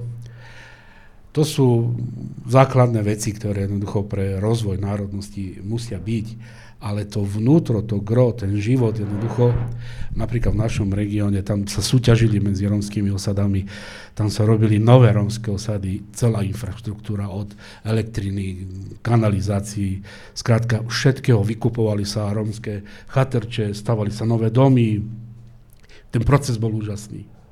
A ten, kto dneska tvrdí niečo opak, tak klame jednoducho. Z pohľadu právneho zastupovania štátu či Romom tvrdím to, čo jednoducho od dneska odznelo. Neboli sme národnosťou, nemali sme uznané veci v ústave, jednoducho a skrátka nebolo národnostné školstvo a všetko ostatné s ním to nejde menovať. Ale ten život Romov dostalo iskru. Naozaj veľkú iskru, pretože dnes mnohé rómske osady, ktorých bolo 520 do roku 89, dnes je vyše tisíc. To už nebola integrácia, to je deintegrácia jednoducho Rómov po Nežnej revolúcii. To dokazuje len jednu vec, že mnohé integrované, e, mnohé integrované rómske osady boli na vysokej úrovni. Dnes, keď vás odnesiem do Smyžan, do rôznych e, obcí, kde jednoducho ešte je vidieť tá komunistická ruka, tá socialistická starostlivosť, tak sú krásne postavené domy dnes tam nemajú žiadne problémy jednoducho s bývaním, tí ľudia sú uvedomili, pracujú, či v Čechách doma sú živnostníci. Skrátka, tam to ostalo stále živé, jednoducho je. Boli mnohí Romovia vyznamenaní za radu práce dostali, u nás v Bani v Slane dostali mnohí Romovia vyznamenaní za to, že boli vynikajúci pracovníci a neboli v strane. Podotýkam, neboli v strane. Ale samozrejme diali sa aj krutosti, ku ktoré ste ma vy vyzvali teraz s tou spomienkou Eh, koncom 70. rokov v obci Vlachovo, kde došlo roztržke v obci, priamo v Krčme. A na základe tej roztržky jednoducho eh, bol údajne nožom pichnutý jednoducho jeden nerom. A na základe toho večer sa pozbierala celá neromská komunita bagrami, buldozerami a vyhnali celú romskú osadu vo Vlachove o polnoci. Tí ľudia sa rozprchli jednoducho po celých tých lokalitách, najviac smerom do Dobšinej. Jednoducho večer doslova sa ubíjali a s deťmi jednoducho poutekali v nočných košelách vo všetkom. Bol to príbeh, ktorý samozrejme ja v tom, v tom čase som mal nejakých 9 rokov, takže si až tak nepamätám, ale pamätám si opäť z rozprávania mojich starých rodičov, otca a stríkov a všetkých plne že to bol jednoducho neskutočne nevydaný strach. Dokonca väčší strach ako za fašistov. To bol jednoducho útek z noci, keď oni zrovnali tú osadu tými buldozerami, s majetkom, so všetkým, skrátka, tam neostalo nič. Bol to pogrom? Dá sa povedať, že áno, bol to pogrom s tým, že o dva týždne potom distribuovali týchto Romov do Štemberku, Holkovice, Ujezu, Ničova. Skrátka ich naložili do vlakov a odniesli preč a zahľadil sa úplne celý ten pogrom, ktorý tam bol. A dnes slávia títo ľudia, napríklad z Vlachova bola vyhlásená top obec, hej. ale v histórii tejto obci nenájdete tento pogrom. Nájdete tam pogrom z druhej svetovej, keď Rumúni oslobodzovali túto obec. A údajne tam Vlachovčania prišli pár ľudí, nejakých 17 o život. Tak to jednoducho považujú za pogrom tiež oni, ale túto udalosť jednoducho nikdy nikto nevyšetril, nikdy nikto jednoducho nejakým spôsobom nevyťahol a neurobil veci za dosúčinenia. Nikdy sa o tom nesmelo rozprávať a jednoducho nikdy sa o tom ani nerozprávalo verejne. Vravíte, že nikdy sa o tom nesmelo rozprávať. Nepodobá sa to na fašizmus a na slovenský štát? Viete, my v tomto regióne považujeme obec Vlachovo za, a dodnes považujeme, hlavne môj ročník to považuje za obec, v ktorej dodnes nebýva ani jeden Rom. A do ktorej jednoducho sa mnohí Romovia báli ísť akýmkoľvek spôsobom. Už samozrejme teraz e, tí starší obyvateľia toho Vlachova, ktorí boli naplnení tou nenávistou všetkým, jednoducho už nežijú, ale ten prenes medzi mladými ešte stále trvá a dodnes sa chvália a, takou frázou, že my sme si s Romami vedeli urobiť poriadok. A vy si neviete urobiť poriadok? A to bolo to, čo v nás dodnes žije. A my keď máme tu možnosť, keď som napríklad hral fotbal, tak sme sa stretávali a šiel som fotbal hrať za dorast, alebo za Ačko som hral, tak sme prišli do Vlachova a samozrejme za Dobšinu sme hrali 3 a 4 Romovia a hrali sme ho veľmi dobre, tak sme aj nasekali pár gólov, tak to sme si vypočuli, čo sme všetko. Tie nadávky a všetko. A vždycky bo, došlo k nejakému fyzickému násiliu po ukončení fotbalu alebo na diskotékach. Jednoducho stále to ostalo, bolo to živé a dodnes je to ešte živé, ale Málo kto to tak vyťahuje. Inak ako špeciálne by som ešte chcel povedať možno jednu vetu k tomu, že dodnes, ak sledujete médiá, vôbec to dianie okolo týchto veciach, tak Dobšina je naozaj takým, ja nehovorím, že terčom, ale e, dejú sa tam naozaj veci, ktoré jednoducho hraničia s mnohými e, aktivitami Kotlobovcov, predtým Slotovcov. Tam jednoducho Slota veľmi rád chodil do Dobšinej. Tam, keď sú voľby, tak automaticky tieto strany sú vždycky prvé jednoducho výťazia. Ale čo je pozitívne, že sme sa postavili že už vieme reagovať, že vieme chodiť, že vieme búchať, že vieme kričať a že už predtým, keď sa stretávali Kotlebovci a prišli tam, tak tam nebolo ani jedného Roma, lebo sa bali. Teraz sme tam, jednoducho sme 300-400 ľudia a tiež vieme povedať svoje jednoducho. Opäť sa vrátim ku komunistickému režimu, pán profesor. Prečo vlastne komunisti tajili úspechy, príklad pána Cibuľu alebo Facunu? Ono, je to taká dvojtvárnosť, že na jednej strane nové domy, to, o tom existuje, my hovoríme, že v televízii neboli Romovia, ale točili sa predsa propagandistické filmy. To znamená, tie neboli pre televíziu, pre väčšinové publikum, ale boli, boli to filmy, ktoré sa potom používali, boli tzv. putovné kina, ktoré chodili po osadách a Romovia radi pozerali filmy. Sice oni radšej mali dobrodružné filmy, než tieto propagandistické, ale tie ich mali vlastne presvedčiť o tom, že áno, že budujte tento štát, stante sa súčasťou budovateľov tohto štátu, bude sa mať dobre. Ale stratíte svoju identitu, ale to im nikto nepovedal že tu nastane niečo, čo e, zasiahne tých ľudí ich vnútro, ich, ich v podstate ich ego, e, že vlastne tu sa zničí nejaká kultúra a keď sa zničí kultúra, žiadny budovateľský systém tých, tých ľudí nevyslobodí. Proste to je taký, ako to je taký zastierací manéver a v realite tá snaha bola v tom, že sa týchto ľudí zbaviť. Existuje jedna publikácia, jasná vec, že je len v archívoch, e, ťažko sa k nej dá dostať, ale je to vlastne riešenie tzv. cikárskej otázky sa socializmu, je to zo 70. rokov. Je to jeden veľký reprezentačný sociologický výskum, kde vlastne tí vedci, lebo v bývalom režime funkcionári riešili tento problém. A keď zistili, že im dochádzajú síly, tak sa obratili na vedu, že veda niekto vybaví, ako tú asimiláciu vlastne máme uskutočniť a dotiahnuť do konca. No a tí vedci, tí tzv. marxaninskí sociológovia, tiež na to nevedeli prísť. Tá marxistická veda tiež nevedela, ako tá asimilácia má prebiehať, lebo existoval tzv. model sovietskej národnostnej politiky, bol to Stalinov model a ten tvrdil, že malé národy majú splývať s veľkými národmi. Že malé národy sú bezperspektívne. To znamená, Romovia boli bezperspektívni. A napriek tomu, že im budovali domy a dávali ich do zamestnaní, boli bezperspektívni. To znamená, ale ako týchto ľudí pohltiť? Proste to sa nevedel. Čo, zakážeme, aby mali deti? Alebo aby, aby boli tu zmiešané manželstva? Aby Romky si len neromov brali a Romovia romské ženy a proste takto ich biologicky pohltíme. To značí, to žiadny zákon nemohol, v podstate také niečo, to bolo len doporučenie. To značí, že ako tento problém vyriešiť, tak oni povedali to tak šalamúnsky. Cigánska otázka zanikne v komunistickej spoločnosti. Lebo v komunistickej spoločnosti budeme všetci jeden nejaký národ, všetci budeme hovoriť jednou rečou, budeme rovnakí, rasové rozdiely nebudú existovať a v tejto super spoločnosti idealistickej zanikne aj cigánska otázka. Pán Červeniak, e, rýchlosti, pretože čas nás tlačí. Rýchlosti. Neviem, možno všetci sa pamätáte na Farkašové spisy.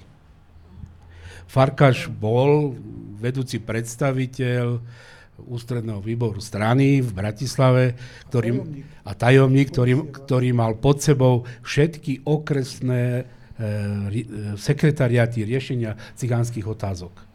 A tam bola spracovaná celá filozofia, ako sa majú riešiť, e, teda v tom čase cigánska otázka presne ako sa mali vykupovať chatrče, kde sa malo čo stavať, kde sa malo čo vybudovať, koľky žiaci kde mali nastúpiť a dookola. To bolo jednoducho plánované istým obdobím a tie Farkašové spisy, ja sa pamätám do roku 89, keď odstúpil, Košicia sme boli na jednom pracovnom stretnutí, tak vtedy Farkaš vlastne odstúpila, skončila éra toho plánovania, riešenia cigánskych otázok a padli tie okresné sekretariaty riešenia cigánskych otázok. Dáma a páni, poďme k uh, rýchlosti, k súčasnosti. Um, otázka na vás všetkých, uh, ale fakt v rýchlosti poprosím. Prečo sa dnes do popredia dostávajú nacionálne a fašistické strany? Braňo. No, podľa mňa je to práve aj tým, že po roku 1989 jednoducho ľudia mali určitý sen o tom, že sa im život zmení, k oveľa lepšiemu. Pamätáme si tie sľuby o tom, že za možno za 10 rokov tu bude zo Slovenska druhé Švajčiarsko, ktoré takéto slogány vlastne mečiarizmus vyprodukoval. A ľudia videli, že namiesto druhého Švajčiarska tu máme privatizérov a tunelárov a že tu máme rastúcu nezamestnanosť, že zrazu tu vznikajú hladové doliny, že ľudia, ktorí majú ambície, ktorí majú vzdelanie, nedokážu uplatniť sa na Slovensku a musia napríklad hľadať to šťastie v zahraničí, musia odísť, hej. E, rozbili sa rodiny, jednoducho manželstva, muži museli ísť pracovať do Českej republiky, do okolitých krajín. To všetko jednoducho vplýva. A znovu, ako som to už spomenul tu dnes v dnešnej diskusii, že človek má takú tendenciu za niečo viniť niekoho iného. Nie vždy niekto nájde v sebe tú sílu, aby sa na seba pozrel aj seba kriticky, že možno ani ja nerobím a možno som si to aj ja čiastočne zavinil, ale veľmi dobre sa počúva, keď príde niekto a povie, vy ste dobrí, vy robíte všetko tak, ako máte, ale pozrite sa na týchto títo ľudia sú dôvodom toho, že vám sa nežije dobre. Preto aj dnes veľká časť majority napríklad verí to, že im sa žije preto zle, pretože, poviem to v úvodzovkách, cigáni berú veľké sociálne dávky. Pritom ani jeden nedokáže použiť Google a dať si do neho vyhľadám si výška dávky v hmotnej núdzi. A rýchlo by z toho vyšli a povedali by si, že ten politik má jednoducho klame. Tak toto nie je. Veď si vygooglím to, koľko percent ľudí vlastne poberá tie dávky.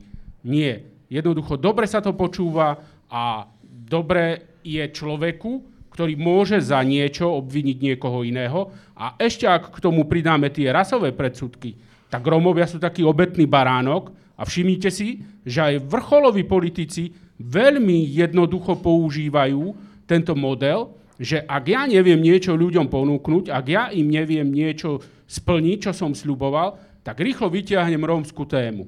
Predtým to bola maďarská karta, vždycky sa strašilo Maďarmi a dnes, dnes sú to Rómovia.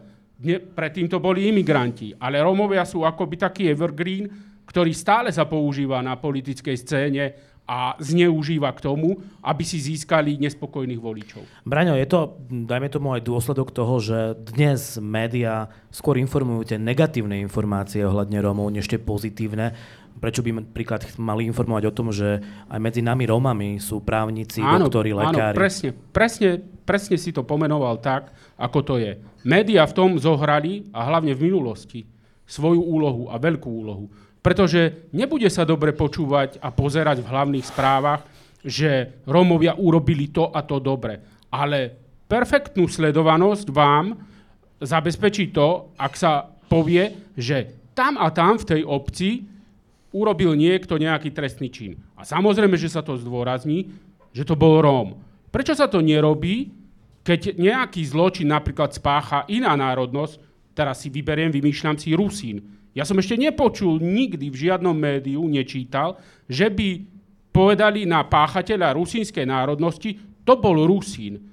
Hej? Pretože to nemá výpovednú hodnotu. Že ich hneď médiá vedia dať tú etnicitu. Áno, áno. Mhm. hneď navlečieme problému etnické tričko a nazveme to, že to je etnický problém. Vôbec to nie je problém toho, že ten človek jednoducho spáchal ako individuum samotné, sám to urobil. Čo ja mám napríklad niečo spoločné s niekým, kto urobi nejaký, hej, e, možno aj zločin ťažký, ale prečo sa ja mám za to zodpovedať? A bohužiaľ vypestovali to v nás majorita, že my máme v sebe akýsi pocit viny za to, ak niekto e, z našej hej, národnosti spácha nejaký zločin. Čo s tým ja mám, hej?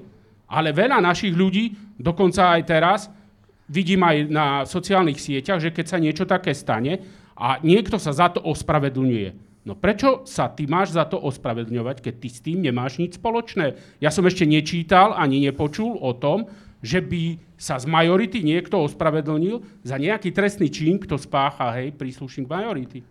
Ale toto sa robí. Pán Červeniak, vy ste sa nedávno vyjadrili na sociálnej sieti, budem vás citovať. Udalosti spojené s rasizmom a nenávisťou, diskriminácia a xenofóbia sú dennou formou života Rómov. Dodnes nemôžu Rómovia v mnohých obciach si dovoliť kúpiť dom, nedostanete prácu, verejne sa vyjadrujú na sociálnych sieťach, že Rómov nepotrebujú a nechcú. V kostole ti zakážu sedieť, musíme drieť v lesoch na čierno za mizerné euro. Jediná sloboda je útek na západ a ako tak žiť aspoň trocha normálne. Aká je to zmena k lepšiemu? Jediná zmena je exodus, trvalý toť prostriedok integrácii Rómov. Ako ste to mysleli, pán Červeňák? To bolo k príležitosti holokaustu, dňa teda holokaustu Rómov na Slovensku. A keď som sa zamýšľal nad tým, čo vlastne môžem e, v spoločnosti vôbec odkázať, ale aj kolegom, tak som to rozobral na drobné a prišiel som do reality jednoducho.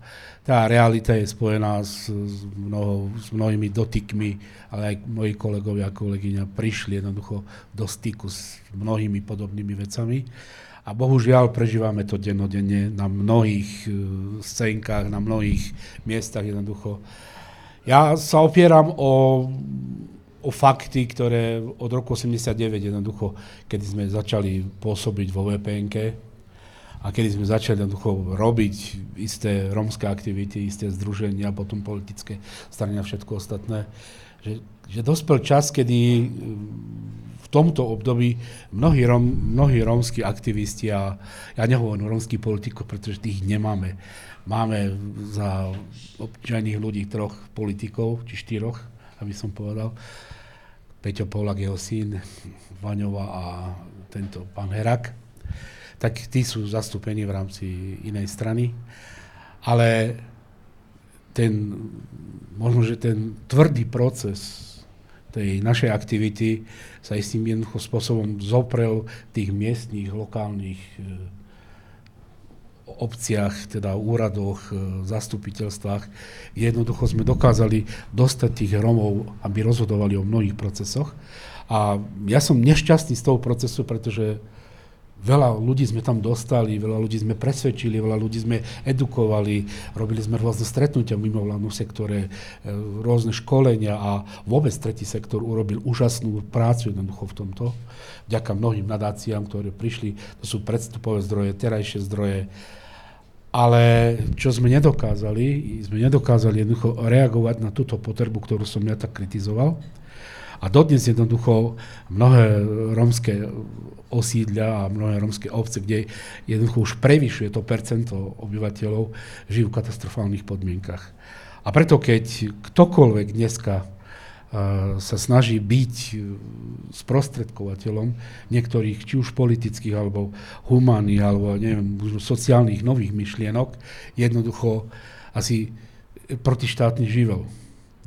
U mnohých e, ministroch, u mnohých, povedzme, generálnych riaditeľov rôznych ministerstiev, pretože na jednej strane tvrdia, že potrebujeme vzdelaných, chytrých Rómov, potrebujeme ich presadiť, uviezť do života na rôznych stupňoch e, spoločenského života. A na druhej strane, keď sa prihlásite, a to je aj náš príklad pr- priamo z rodiny, moji synovia sú vzdelaní, jeden je inžinier, dve pedagóga, nemohli dostať práci, no museli odísť zo Slovenska. A to len preto, lebo po telefóne samozrejme, požiadosti, ktoré predložili samozrejme, ako náhle sa objavili, už radšej prijali z maturitou niekoho ako jeho s vysokou školou. A toto pramení možno aj z osobných skúseností mojich, ale to pramení aj zo skúseností všetkých mojich kolegov, ktorí na sociálnych sieťach píšu a jednoducho reagujú. Ale posledná veta. Naše zákony v Slovenskej republiky, e, čo sa týka, lebo vaša otázka znela, že ako je možné, že taký tak sa zoprel jednoducho a taký obrovský zostup je e, nacionalizmu na Slovensku a ako je to možné jednoducho, že tá živná pôda na Slovensku je tak veľká.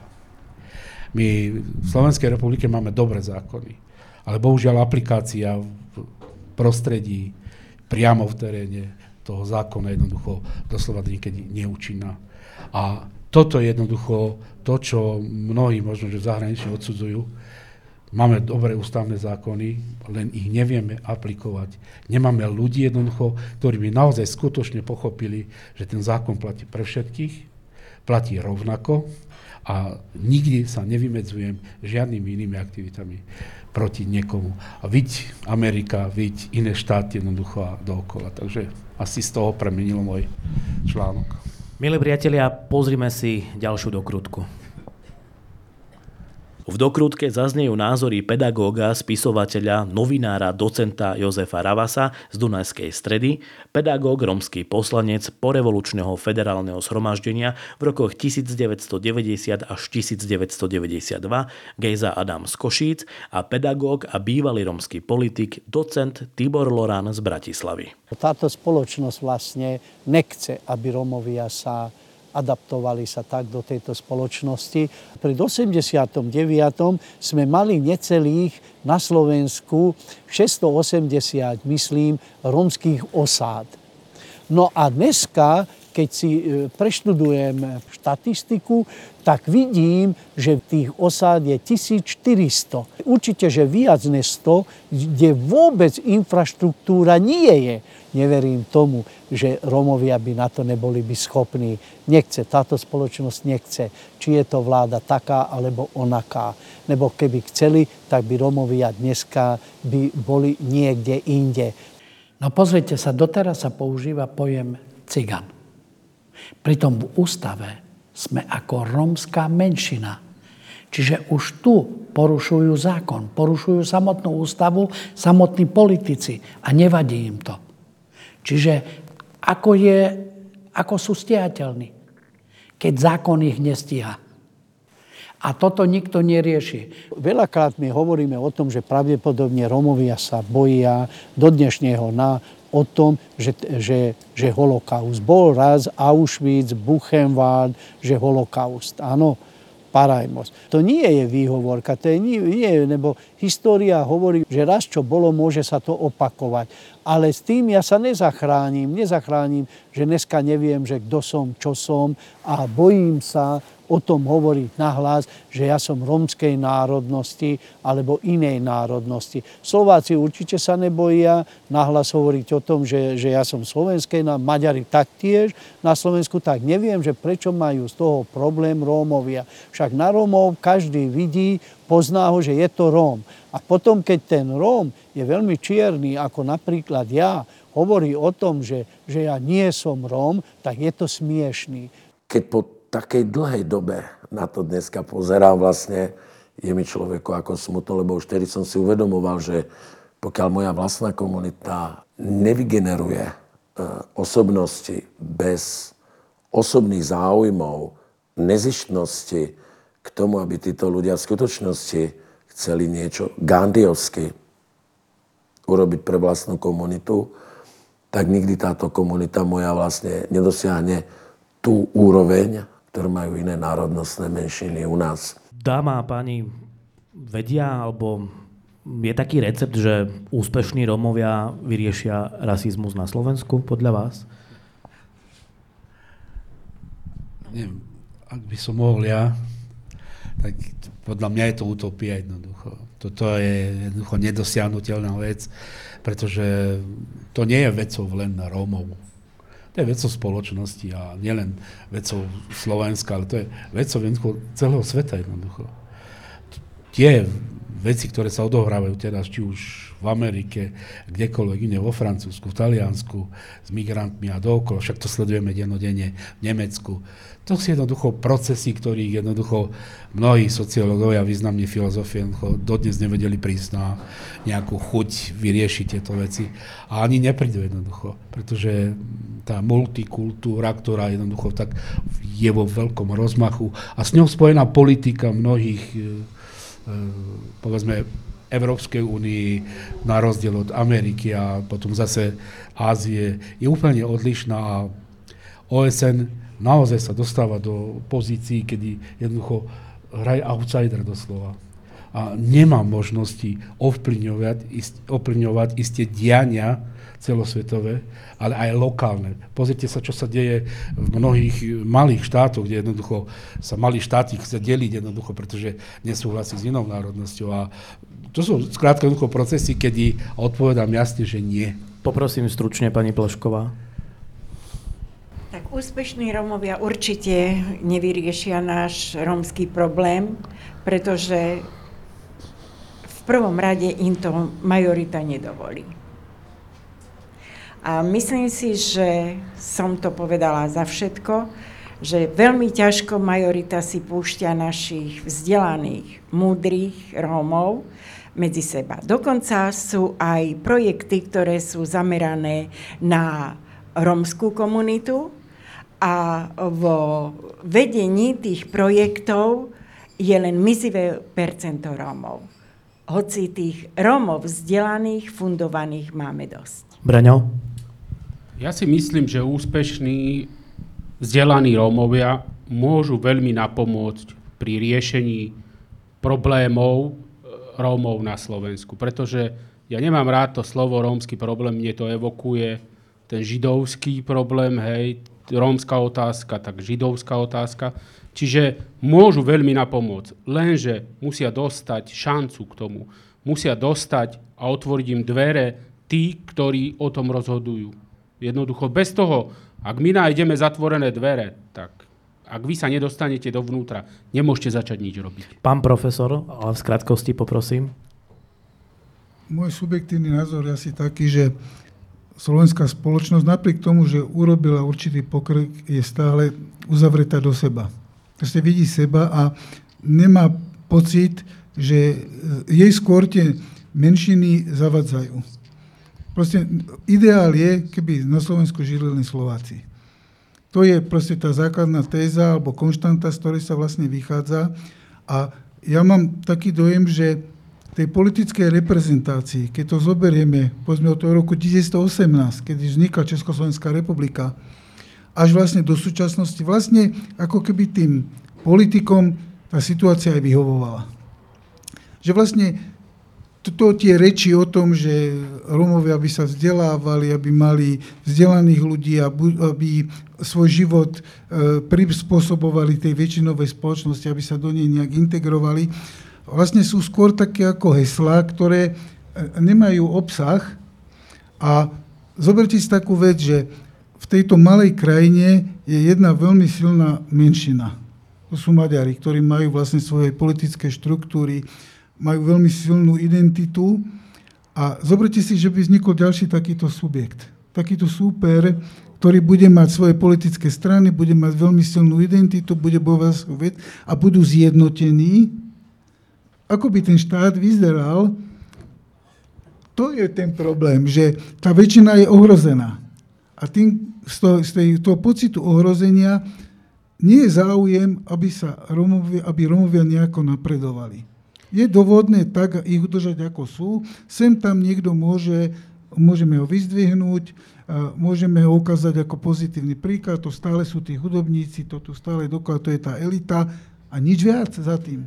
To je veľmi, veľmi úzky okruh ľudí, ktorí sú akože v tej spoločnosti integrovaní, sú uznávaní, sú populárni, ale drvia väčšina Romov stojí mimo túto spoločnosť. Čo robiť vlastne s rasizmom v našej spoločnosti? Kedy a ako ho vlastne vykinožiť? Ako môžeme vykinožiť rasizmus v našej spoločnosti? Príklad divadelným predstavením, pani Plešková? Musím povedať, že u nás v Banskej Bystrici sme mali romské seniorské divadlo, kde sme poukazovali aj na život medzi Rómami a nerómami. E, mali sme tri predstavenia, kde skutočne sa to v dvoch sa poukázalo na ten život s Rómami a nerómami a tiež bolo aj, prelínala sa v jednej hre, e, sa prelínala súčasnosť s holokaustom. To bol boli také spomienky preživšej ženy.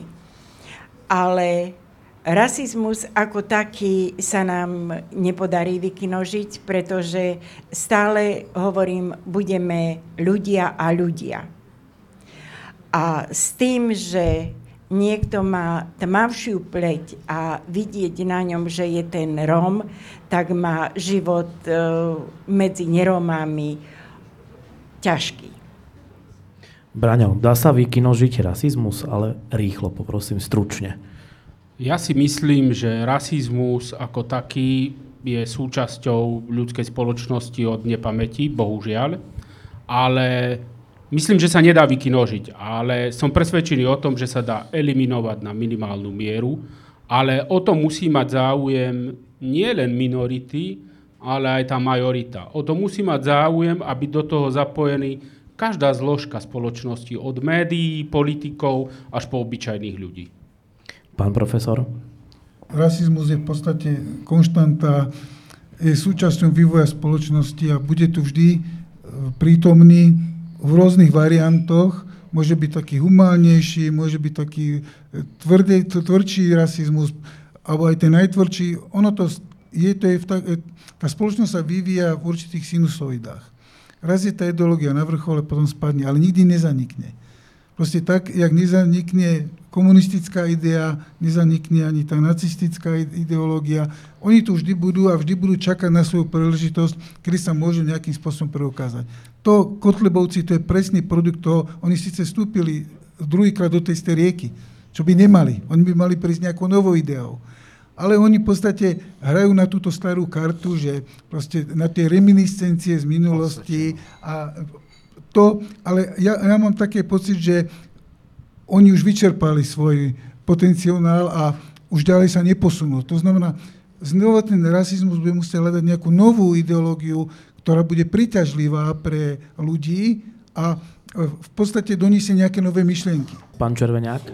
Ja si myslím, že rasizmus nikdy neporazíme a rasizmus nikdy nezmi, nezmizne jednoducho zo spoločnosti, ale môžeme ho zdolávať postupne a to vzdelávaním. Vzdelávaním predovšetkým tých, ktorí sú nimi postihnutí tým rasizmom. To znamená, že reagovať vždycky na tie podnety, ktoré prídu, maličkosti, kde sa odohraje v akékoľvek lokalite alebo vo výmene ústnej, verbálnej. Tam jednoducho sa dá podať trestné oznámenia, pripraviť ľudí na to, že áno, tu máš právo. Jednoducho vzdelávať ľudí v ľudských právach a samozrejme aj s príslušnými nariadeniami a znalosťou zákona. Teda veľká edukácia pre mnohých rómskych aktivistov, pre mnohé mimovládne organizácie. A ja si myslím, že tretí sektor v tom začal robiť aj robí niektoré kroky. Ale teraz mám pocit, ako René, keby v tom čase, keď nebol tak vypuklý ten e, fašizmus na Slovensku, ako teraz, Kotlebovcami, tak sa produkovali rôzne projekty, medzinárodné, domáce, nadácie jednoducho e, vzdelávali, e, chodili sme na školenia rôzne o ľudských právach a teraz jednoducho ako keby vymizli. Teraz by som ich vyzval, ja osobne, aby práve teraz začali a začali vzdelávať Romov o ľudských právach, o zákonných normách a o možnostiach ústavných zákonov. Nedávno Národná kriminálna agentúra zasahovala proti extrémizmu s názvom Šašovia. Je to podľa vás dostatočný boj, ako bojovať proti rasizmu, pani Plešková? Tým, že zasahovali proti sympatizantom fašizmu, nevyrieši nevyrieši rasizmus, e, pretože len tým, že verejne hlásajú e, o Romoch to, čo teda hlásajú, nemusíme chodiť ďaleko. Poviem príklad pána Mazureka, alebo poviem príklad pani ministerky, ktorá, ministerky kultúry, ktorá sa e, samozrejme ospravedlnila Rómom. Takže toto všetko tá jedna akcia alebo pár akcií, ktoré robia, e, nezabráni tomu nacizmu alebo tomu novodobému fašizmu na Slovensku. Braňo? Ja musím povedať možno pre ľudí, ktorí nás sledujú aj na sociálnych sieťach, že akcia Šašovia bola zameraná na členov skupiny Juden Mord, čiže v preklade židovská smrť. Táto kapela má za sebou veľmi dlhú, veľmi dlhú minulosť a nikto proti nej nezasahoval. Aj keď spievali o tom, že znovu vás nahádžeme do pece a podobné texty. Čiže sa mi to zdá, že super, výborne, ale akoby s krížikom po funuse. To už sa malo udiať oveľa, oveľa skôr. Pán profesor? Ono, každá vláda zbiera dobré body. Proste chce nejakým spôsobom pozorniť na to, že e, nie je nič ľahostajné a problémy rieši, ale proste tu chyba kontinuita koordinácia, úplne jasná politika, ktorá by presne presvedčila alebo presvedčovala ľudí o tom, že jednoducho tak, takáto cesta nie je možná. Proste je to cesta do pekla a musíme s tým, nie že niečo robiť, nie niečo. My musíme tento, proste tieto skupiny absolútne e, poslať mimo spoločnosť. Jednoducho nie je iná možnosť a v podstate len tak sem tam s niečím prísť a niekoho, ja neviem, obviniť a potom zistia, že nemajú dôkazy a zase ten človek sa vráti. Ono to je taká, ale všetko sú to také hry. Ja si myslím, že sú to politické hry, ktoré ale ako nejaká zásadná koncepcia boju proti extrémizmu tu neexistuje. Pán Červeniak? Ja, ja súhlasím s kolegami, pretože aj Braňo, aj pán profesor povedal jasnú definíciu toho, čo sme viackrát už spomínali aj pri mnohých stretnutiach. Je to istá propaganda vlády, istá propaganda možno ministerstva vnútra, ako jednoducho ukázať sa, že došlo k nejakým zmenám. A, ale pre mňa osobne to sú jednoducho len také maličké krôčiky, ktoré možno, že naznačia pre budúcnosť nieč, niečo ideálnejšie a väčšie možno zábery sa urobia. Ale tak ako spomínal Braňo, toto sme predsa vedeli nie dva roky, tri roky, to sme vedeli jednoducho 10 ročia, že táto kapela sa takto správa, vystupuje po verejnostiach, po obciach jednoducho a to bola dokonca liaheň, ako získať voličov do Kotlebovej strany. Možno jednou vecou by som ako naznačil tú Kotlebovskú stranu ako strana, ktorá prišla do popredia možno tej nespokojnosti nás Rómov, že proste sa nič nerobí s Romami. Všetky prostriedky, ktoré prichádzajú z Európskej únie, miznú, není nikto obvinený, kradne sa v projektoch, v národných projektoch. Národné projekty nie sú systémové, jednoducho neprinášajú nič, len akési dvoročné uplatenia. Mnohí Romovia klačia, tlieskajú, že, že tu mám prácu na dva roky, ale to je klanstvo. Ja som sám robil osobne národného koordinátora predprimárneho vzdelania v MRK 2, takže viem presne, čo to prináša. Ale mne, a to je paradox, Kotlova priniesol niečo, čo otvorilo mnohým a možno aj tým politikom, ktorí sa snažia hlásiť humanitu, snažia sa hlásiť sociálny štát a všetko dookola, že rómsky problém sa ne, prepáč Braňo, ale že proste sa nerieši rómska komunita, že sa jednoducho nedosahujú žiadne výsledky ani medzinárodnými, ani domácimi projektami. On otvorene prehlásil, že tieto projekty jednoducho a táto spolupráca možno a vôbec tá reakcia vlády jednoducho je neadekvátna. A pokiaľ vláda nezmení prístup k tomuto riešeniu, tak jednoducho tu budú vždycky živli, príživníci a všetko dokola. Toto mi tak rezonovalo hlavou, že nikdy neprišiel politik z KDH, z SDK, ktorý by tak verejne povedal, tak tu sa naozaj nič nerobí s Romami. Tu naozaj jednoducho... Ale musela prísť fašistická strana, ktorá jednoducho otvorila a viac menej istým spôsobom upozorňuje a stále jednoducho upozorňuje, že tento problém sa musí nejakým spôsobom riešiť. Ako keby si jeden druhému nahrávali. Ty vykrikuj, že sa nič nerobí, že sa kradne a ty jednoducho buď spokojný a sleduj fašistov, čo robia. A s Romom jednoducho sa nič nebude robiť. Milé priateľky, milí priatelia, to je záver dnešnej talk show. Ja ďakujem mojim cteným hostom, ďakujem vám, ktorí ste nás sledovali, ďakujem aj vám, ktorí ste prišli sem do klubu pod lampou. No a vy nás samozrejme môžete sledovať na našich webových stránkach www.romale.eu alebo aj na facebookovej stránke Projekt Romale. A želajme si, aby sme sa s rasizmom v našich životoch stretávali čo najmenej. Dovidenia. Dovidenia.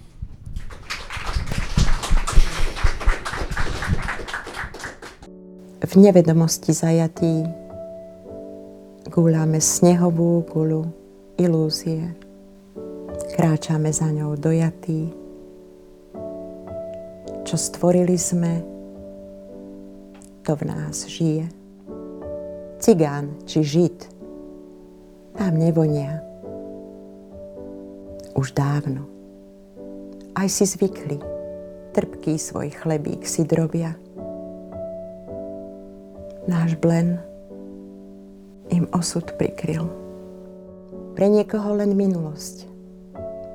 Jak z jary tá snehová gula, len cigán v gete vyčkáva. Snáď sa raz odkotúla. Obloha hviezdna plná svojho prachu má miesto pre slnko. Mesiac tiež nie je strachu. A ja sa dívam na ten obraz, jak mesiac využíva odraz. Príde čas cigán. Už sa chýli. Už mlyny múčku namleli. Pre farbu, čo ťa vylúčili, mysliac si, že to nebolí. Pre farbu. Takú, ako biela iba jej vravia hnedastá. Požehnaj ten čas, keď si strácal. To ti len krídlo narastá. Vážené poslucháčky a poslucháči, počúvali ste podcast z projektu Romale na tému Rómovia, rasizmus v minulosti a dnes. Záverečnú báseň z vlastnej tvorby zarecitovala rómska spisovateľka Zdenka Mahajová z Mijavy, moderátor Gerhard Jerry Hady, Hostia podcastu Eva Plešková Gašparová, René Lužica, Branislav Olách a Jozef Červeňák. V dokrutkách ste ďalej počuli Cyrila Pleška, Anu Lackovú, Mariana Bučka, Veru Lackovú, Františka Godlu, Anu Koptovú, Jozefa Ravasa, Gejzu Odama, Tibora Lorana. Audiomateriál použitý v dokrutkách je z archívu filmu Ala Zdenka, pripravovaného filmu Rómovia 30 rokov po novembri a pripravovaného filmu o Vere Lackovej. Názory tvorcov projektu sa nemusia shodovať s názormi odprezentovanými účinkujúcimi v tomto podcaste. Sú ich názormi a ich ústavným právom. Scenár Magda Kmečková, zvučka Slavo Turanec, hudba Kevin McLeod, záznam Peter Toman, klub pod lampou, producent Jakub Hraník, réžia Magda Kmečková, Roman Hraník, copyright Art Society SRO 2020. Za pozornosť vám ďakuje Gerhard Jerihady. Na budúce si vypočujete podcast na tému Rómovia, hlas mladých s moderátorom Danielom Bundom. O mladých sa hovorí, že sú budúcnosť krajiny. Platí to aj pre nás, Rómov? Odsúva Rómčina ako materinský jazyk deti pri nástupe do školy na druhú kolej? Väčšina rómskych detí zo segregovaného prostredia absolvuje iba 10-ročnú povinnú školskú dochádzku. Je to úspech alebo zlyhanie vzdelávacieho systému? Patria deti zo segregovaného prostredia do špeciálnych škôl len preto, že sú z osád? Podporujeme inklúziu na Slovensku tým, že máme čisto rómske školy? Je slovenský trh práce pripravený na vzdelaných Rómov? Ako môže sieťovanie zmeniť budúcnosť mladých Rómov na Slovensku? Je slovo perspektíva v slovníku mladých Rómov a Rómiek na Slovensku? Čo bude s nami? Tento podcast je realizovaný s finančnou podporou Fondu na podporu kultúry národnostných menšín.